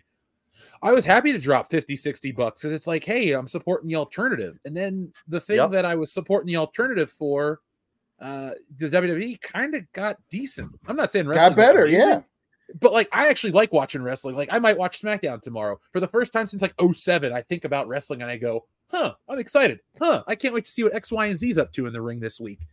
It's been for it's been almost a, a- God, it's been 16 years since that. So it's like whatever, or 17 years, excuse me. It's a long time since it's been this enjoyable, and I'm very surprised by that. But it's taken we've we've been through some shit to get here. Like Yes, 2000 yes. 9, 10, 11, 13 through whatever. Like WrestleMania 32 is an absolutely garbage show. Like anybody that tells you WrestleMania 32's got great moments, no, the fuck it doesn't. Name me one amazing, amazing moment from WrestleMania 32. The Uh, crowd we fucking booing the main event. Yeah. When I don't know, what was the main at that one? Title just Triple H be- That was Triple H. And, yep, and and it got booed, and then the ending got booed. Well, it's Triple H. so it- I'm sorry, Triple H. No, they were horrible. booing because that was the the forcing the Roman down our throats. Yeah. bullshit. Oh well, yeah. Ro- It was a five hour Roman- show as well. That too, and they didn't announce. That was like the first extremely long WrestleMania, and they didn't fucking tell anybody it was going to go that longer. Okay, And the end. Yep. And then it was the WrestleMania that, that caused um, Dean Ambrose to fucking leave because they took away, they handicapped his match with Brock. Well, Now, that's because hold on a second. Do you think Ambrose the- wanted to do a bunch of like fucking garbage wrestling spots, and Brock was like, "No, I'm a Yeah, I I'm- heard Paul Heyman say that too. I kind of agree with or believe what Paul Heyman says. Yeah, he wanted he wanted to do all sorts of crazy gimmicky the shit that he's doing on AEW is what he's wanting to do with Brock Lesnar. Brock oh "Fuck no, I ain't doing that garbage shit." That's true, but you mean to tell Brock's me like, how that, about I just murder you? right? But you mean to tell me that a match with Brock Lesnar and Dean Ambrose having zero color made sense to you? It had nothing to do with no color. I could see him busting Dean Ambrose open.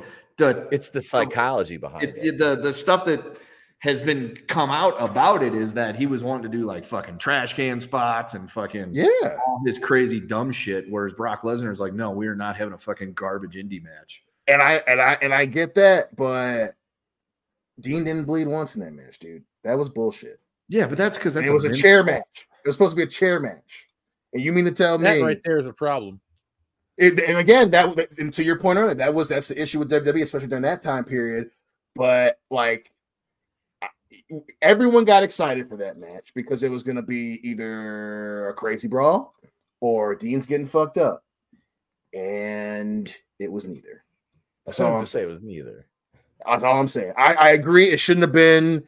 You know, we, you know, we all know we didn't know back then. We now know. We now know that Mox's whole thing is just he wants to be Cactus Jack. I get it, you know, but we didn't get. We didn't even get a monicum of that at WrestleMania with Brock Lesnar. Come on, dog. Come on. Also, too, can I just throw in there? I don't think AJ Styles should have lost to Chris Jericho on that show. That was so dumb. No, that was some bullshit. Agreed. Agreed. because it's like, oh, but Jericho, no, Jericho doesn't need shit. He's the first undisputed champion. Like, I hate to say it because Jericho is one of my all-time favorites. He used to be my second favorite of all time.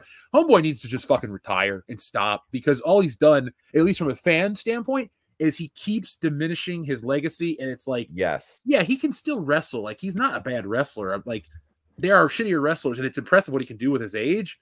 But like you, in his desire to reinvent himself, he's become a meme. Like I laugh at Chris Well, Jericho he more than I can't take actually cheer for Chris anymore. Jericho. well, I we cheered when he was the champion. We we cheered, but he I think his issue is he can still wrestle if he wants to, I guess, but like he just can't take any criticism anymore. Like he's so fucking sensitive. Like oh my He's- god, like anytime someone says something to him, he's got to go on some fucking diatribe about haters and like yes, Chris, we know that you've done it, man. Like we're your we're on your side, dude. But hey, the mimosa mash thing was kind of fucking dumb. That's all we're saying. He had a And he mimosa can't take match. any- Yeah, Yep. him and Orange Cassidy. Yeah, him and Pockets Oh, wrestling in a match. where They had to throw each other into a vat of mimosas. Yeah. hell, Yeah, AEW. fuck. and then pockets over here. Goddamn Trent Beretta, that piece of shit. and Mom driving him down to the ring in a minivan. Brian Last. Um, but no, I, I Mother- Sharts and Twinkle Toes McFinger Bang. Jericho, though, I I love Chris Jericho. I do. I've always been a fan of his. Um, he it's not 1997 anymore. You can't do the moves you could do then. You're in your 50s, Chris. Nobody wants to see you in a tag team called Le Sex Gods, bud. You're like Pop Pop at this point. Um, you know, eh, still a talented worker, absolutely. But yeah, it's it's time to hang the boots up. It's it is like Jeff, you said, it's it's tarnishing his legacy, it's diminishing it. But he's getting And- a ton of money from the money mark.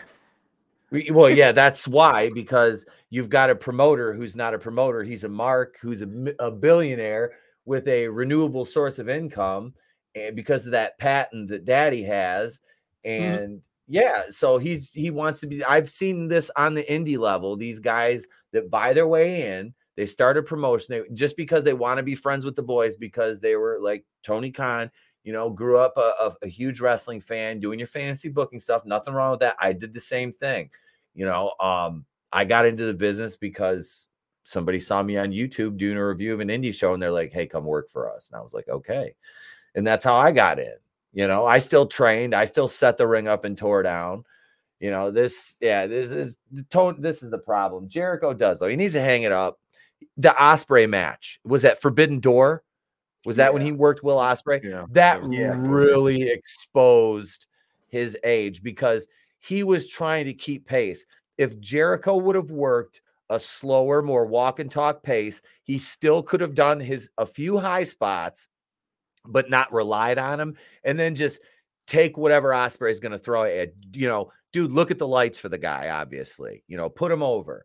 You know, every chance you get, you know, you can keep yourself looking strong and still, you know, get the other guy over. Um, but that to me, that match really exposed him. Uh, it's just far as like age and the Yeah, diminishing but Will skill. Ospreay's, you know, top five Well, best I- dude in the world. Well, yeah. So why is a 50 something year old guy trying to keep pace with him? Like, I know, yeah, I know, but he, he, dude, he could, he could have done it if it was Jericho in his prime and it was Will Ospreay. Jericho could have went move for move with him, arguably, but not now. Nope. Not that them days are long gone. You know, I mean, this is it's to the point now where it's starting to get a little sad. You know, it's like, dude, I, you see these guys and you know what it's doing to them. It's taken all those precious moments off the back end. You're not getting them back. You you keep doing this because you love the limelight. Dude, be a commentator. You know, do something. Work backstage with these young guys that need guidance to save this company before it tanks because they've hit the iceberg. They're on their Yeah. way down now.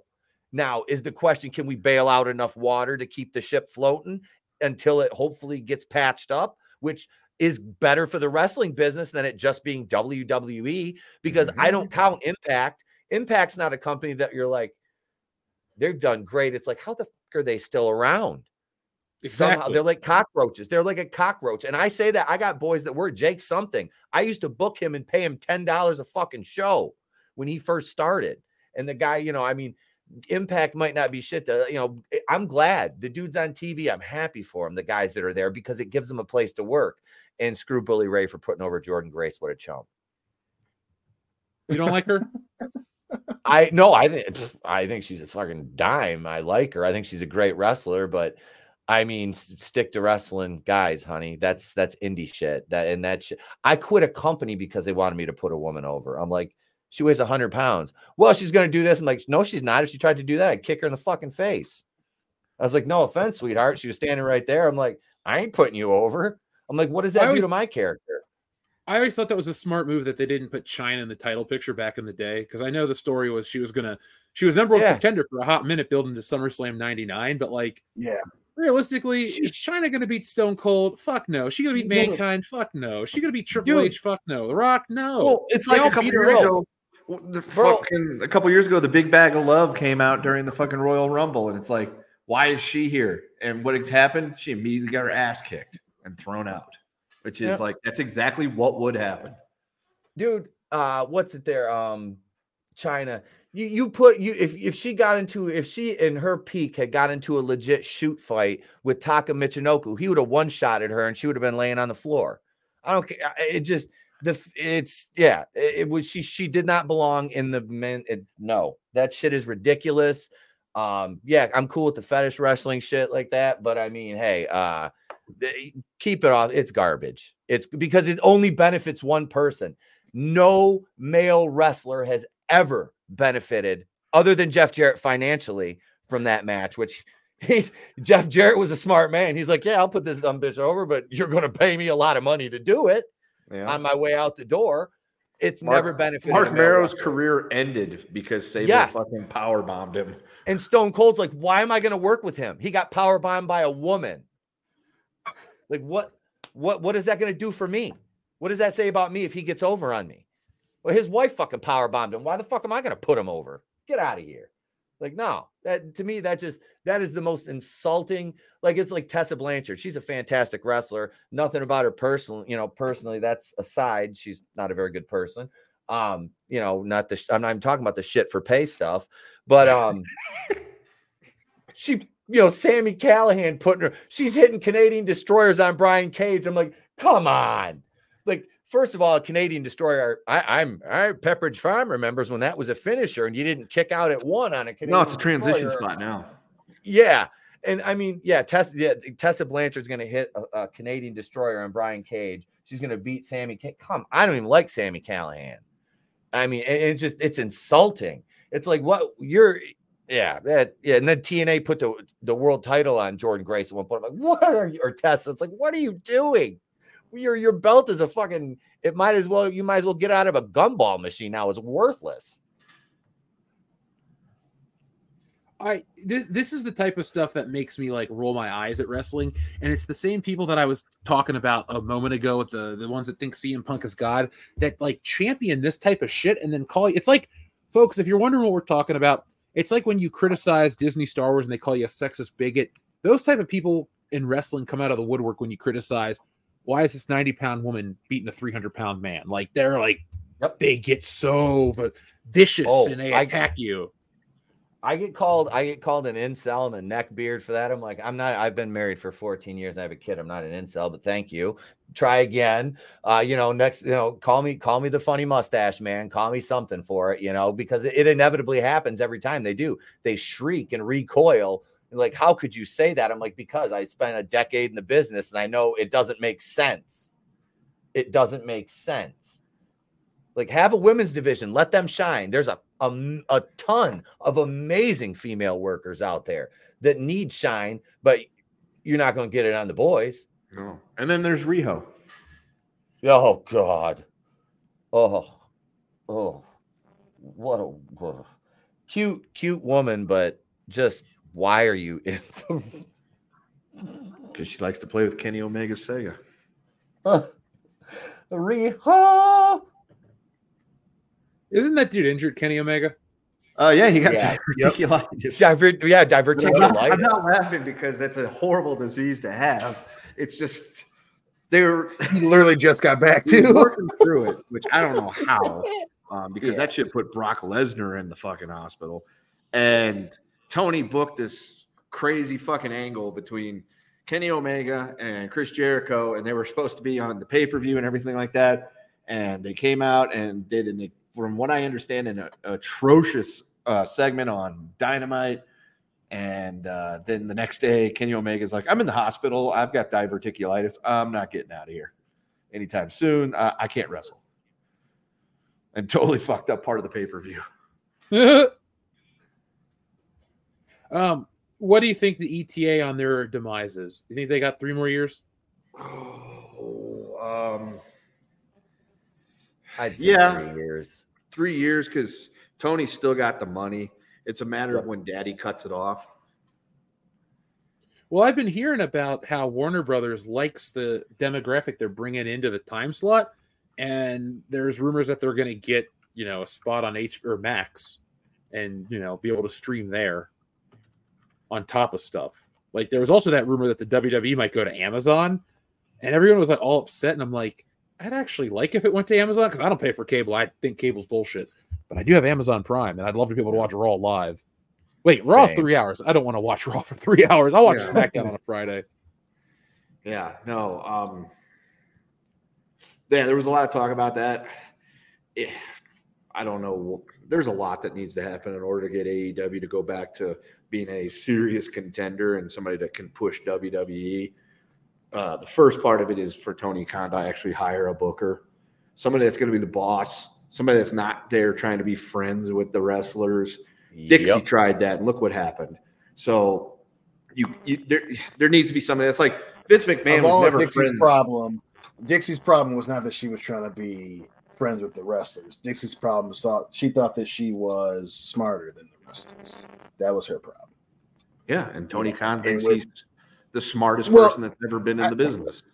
I, I again, I you know to, to quickly answer Jeff's question. I currently, you know, I think AEW lasts. I'd say five years. I mean, you know, the the ROH show helps. I do think, um, you know, getting collision and shit. You know, it, it- that's gonna prop it up. CM Punk leaving helps. You know, but No, yeah, I- doesn't. No one watches Collision anymore because Punk's not on it.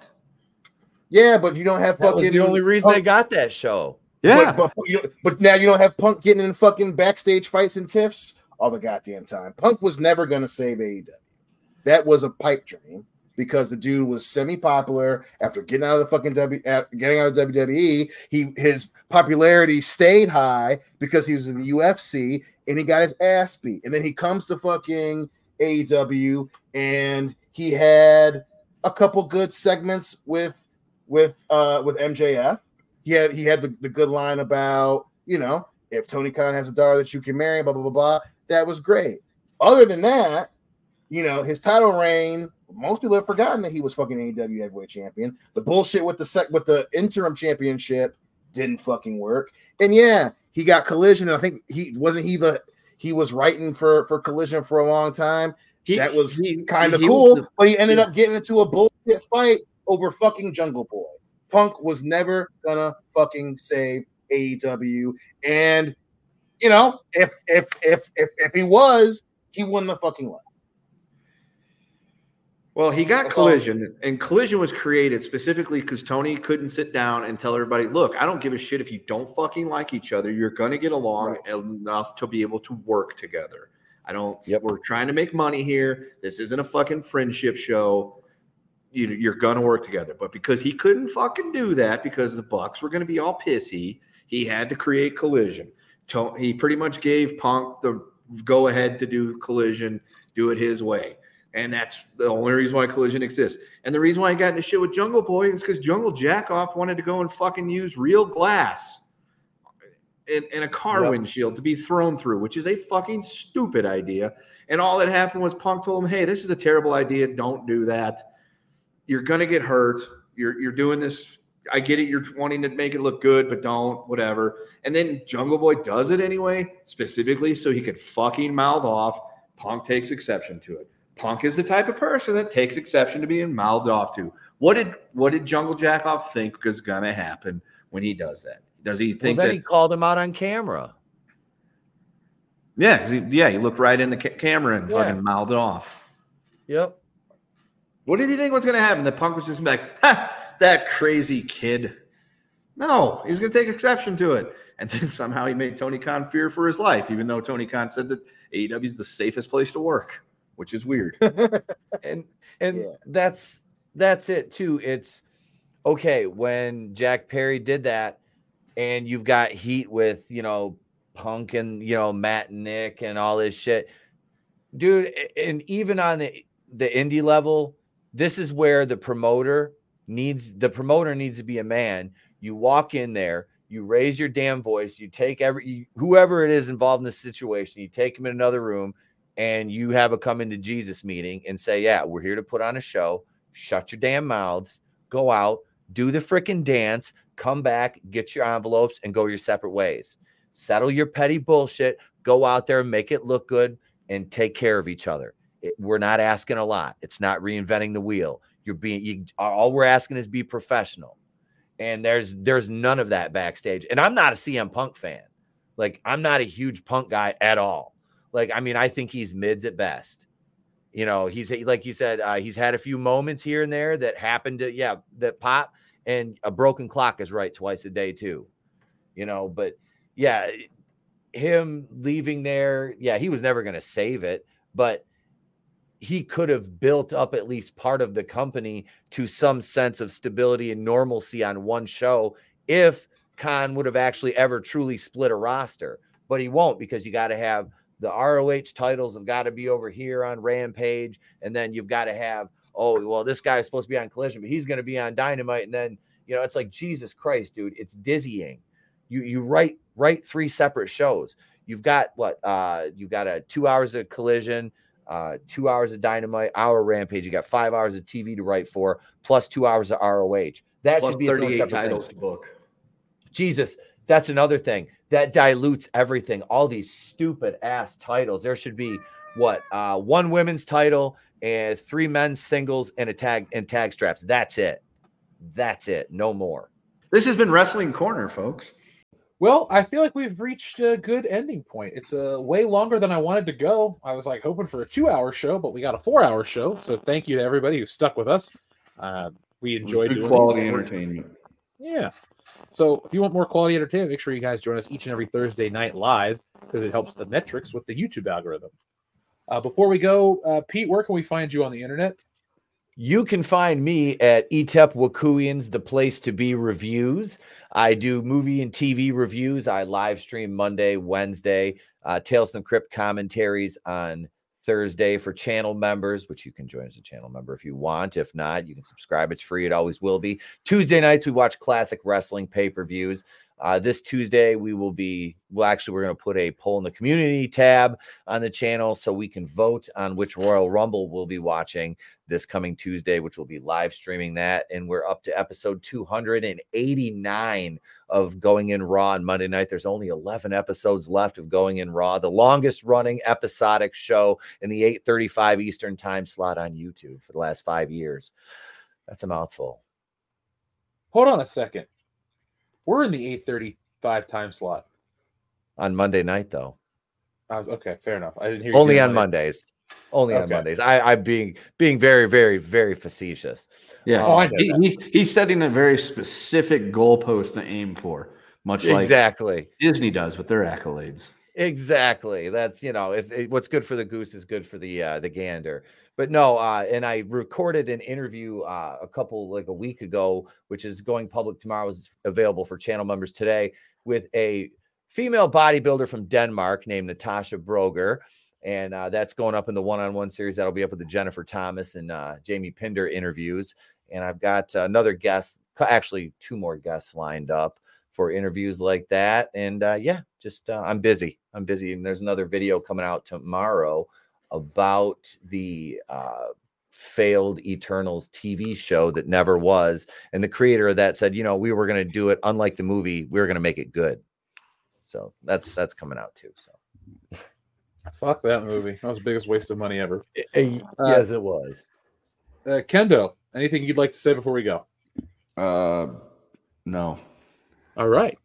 Uh, So, folks, thank you for watching. We'll be back next time with more. So, be on the lookout for all the updates from WCBS. And, like I said at the beginning of the show, finished my penciling on Wokebusters, just doing some tightening, uh, fixing the pages where I changed the car, a few minor things.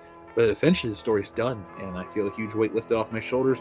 But I'm excited to make the next comic, but we got to actually do Wokebusters now. Promote it, relaunch, do all the big stuff, make it the biggest comic book event of 2024 because it's that good, folks. You got to read it, you got to see it, you got to be a part of it, and you know you want to be a part of the big event. So, folks, we'll be back next time with more. But in the meantime, be smart, be safe, be cool, but always be excellent to each other. Dot com.